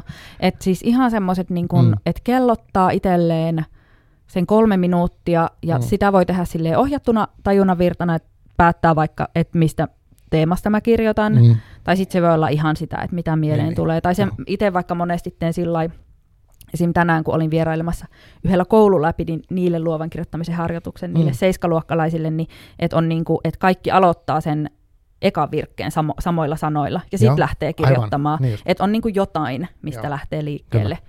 Niin sellaista voi tehdä ja sitten, jos on vaikka kymmenen minsa aikaa, niin tekee vaikka kaksi sellaista kierrosta Aivan. ja sitten lukee ne läpi, tekee ehkä alleviivauksia ja sitten niistä tekee vaikka jonkun kuvan tai lyhyen tekstin, päiväkirjatekstin, runon, minkä vaan niin kuin niin, yhdistelemällä niitä. sitä sitten. Niin. Joo. Ja sitten mä mietin, että jos sä tykkäät tuollaisesta sosiaalisen median aspektista, hmm. niin kuvaa vaikka se ja jaa se somessa. Niin, aivan. Et niin kuin, jos se tavallaan se semmoinen, kun monille se some, mäkin on jo, joitakin kirjoitusiltoja, niin kuin, että sit mä vähän niitä postannut sit vaikka Instagramin story, storeihin, että Mm. mm. nytten, nytten keitin teetä ja Niin, niin. nytten teen tällaista, niin sitten vaikka, että ottaa siitä hetkestä kuvan Mm. ja sitten se jää vähän niin kuin itsellekin arkistoihin, että mulla oli tällainen Aa, hetki. Että ihan 10 minuuttia riittää. joo. Sitten jonain päivänä, kun rupeat kirjoittaa kirjaa, niin kaivan ne kaikki esille Joo, joo. ja sieltä sitten saat aineiston valmiiksi. Joo, hauskaa. Kiitos tästä. Tämä on nyt ilmanen, ilmanen vinkki. kyllä. Joo. Hmm, joo, tota, me ollaan käyty tässä kaikenlaista läpi Mm. uh, sun kirjasta, sitten tästä niinku yhteisöihin liittyisi vähän sen, sitten tutkimuksesta, luovuudesta. Mm. Tuleeko sinulle mieleen joku sellainen asia, minkä haluaisit vielä sanoa, ennen kuin me lopetetaan, että, että varmasti tulee sanottu? Öö, no varmaan, varmaan niin kuin, että jos toi Kalliomaltu laulu kirja kiinnostaa, Joo, mistä niin saa? Ää, kirjastoista saa, ää, jos ei heti ää, sieltä hyllystä löydy, niin ainakin varaamalla, että hyvin löytyy oikeastaan käsittääkseni kaikkialta Joo, tämä on kustannus Aarni tosiaan tehnyt 2020 Kaksi. Kyllä. ilmestyy. Aarnin niin. nettisivuilta löytyy, sitten löytyy esim. Prisman, ö, suomalaisen kirjakaupan JNE-sivuilta, mm. mutta niinku puujalkaliikkeistä ei välttämättä löydy, Joo. löydy kun on pienkustantamo Aivan. teos. Toivottavasti jossain vaiheessa tulee myös tota e- ja äänikirjana, no, mutta vielä ei ainakaan ole. Mutta että, eh, et jos tykkää Spefistä tai sukupolvitarinoista tai jos kiinnostaa tuommoiset niinku luontoaiheiset tekstit, niin sitten – ehdottomasti voin sitä suositella. En tiedä, suosittelenko mun väikkärin lukemista sinänsä, mutta jos haluaa niinku katsoa, että minkälainen on yksi tapa tehdä tutkimusta, niin voisi Mm. niitä käydä vilkaisemassa, niitä akateemisiakin tekstejä. Mutta ei mitään, siis tosi kiva keskustelu ja jotenkin ihana. Nyt mulla on just sellainen flow-poskipunotus, Joo. että Jännet, tota, ei jännitä enää. ei jännitä enää. Hyvä. Siis tosi, tosi tota, mukavasti virrannut tämä keskustelu aiheesta toiseen ja kaikki on mulle tärkeitä ollut nämä aiheet. Että on ollut kiva jutella kyllä. Joo, oli kyllä miellyttävää ja mm. Mielenkiintoista. Mä tosi paljon mietin, reflektoin niin kuin tavallaan tota, tota kirjoitusluovuus, kaikkea Mm. asiaa tässä ja varmasti jää kytemään, niin kuin, että mitä, mm. Mitä kaikkea se herättääkään, en osaa vielä varmaan sanoa sitä tällä mm. Hetkellä. Uh, Mutta semmoinen piti kysyä vielä, että niin, mistä saa tietoa noista sun ohjaryhmistä? Ää, no, tällä hetkellä ei ole nyt keväälle, en ole ainakaan, ei ole puukattu mitään, mutta tota, mä Instagramissa aina kootusti jaan, jos on tulossa jotain. Joskus ne on tosiaan... Eli sun Instagram, Mun Instagram on Anne Martin kirjoittaja. ai, ehkä sielläkin on se kirjoittaja identiteetti. Joo, näkyy. se on siellä, se on siellä, koska mä perustin sen 2015 mun kirjoitustiliksi, Mm, mutta nykyään se aivan. on mun pääasiallinen tili. Aivan. Ää, tota, niin, niin sinne mä yleensä jaan niitä tietoja. Jotkut on just opettajille suunnattuja, mutta sitten on myös sellaisia laajasti vähän kaikille. Ää, joo, ja tota, niin, että kyllä mä sitten niinku siellä tiedotan ja, ja tota, toki voi välillä googletella, että löytyykö jotain uutta, mutta nyt tosiaan todennäköisesti keväällä ei ole ainakaan tähän tietoon Joo. tulossa, että ehkä ensi syksynä sitten. Niin just. Okay. No mutta Instagramin kautta sitten pysytään niistä kärryillä. Ja mä laitan Joo. sen linkin tietenkin tonne ja näin edelleen. Joo, tuli tästä mieleen, että pitää Joo. ehkä pitää joku live-kirjoitustuokio Instagramissa joku Mm. kerta nyt, kun tuli tästä, niin mä voin sitten sulle ainakin Joo, ilmoittaa, että, Joo ilmoita. että Joo. tota, tervetuloa sinne. Ehkä Kiinnostaa. sellainen tähän kevääseen. No niin. Joo, kiitos tosi paljon Anne, kun tulit. Ja tota, tämä oli mielenkiintoista. Ja aina kiva tehdä livenä näitä. Ja nyt sä tulit tosi kaukaa, mikä on siinä, arvostan, arvostan että tulit. Mutta tota, mm, joo, kiitos kuulijoille. Kiitos paljon. Ää, kiitos kaikille, jotka tota, edelleen siellä kuuntelee ja kommentoi näitä juttuja. Ja tota, mä en tiedä, mitä mun pitäisi sanoa näistä somekanavista aina. Mä vähän niin kuin silleen, kun mä en tiedä, mitä kautta ihmiset niin kuin löytää, tai mitä kautta ihmiset vaikka niin kuin tätä seuraa. Varmaan monelle tämä ainut, mitä ne, ne vaan kuuntelee tämän. Niin tota, musta tuntuu aina tyhmää, että luetaan näitä kaikkia somekanavia. Mutta Mm. periaatteessa näköjään mun pääasiallinen tapa viestiä on se sivusto, stakansi.fi ja sitten se on se Instagrami varmaan Mm. ja mun henkilökohtainen. Mutta joo, ei, ei siitä nyt sen enempää, se on ihan tylsä aihe. uh, kiitos kaikille, palataan taas uh, ensi viikolla lisää. Moi. Kiitos.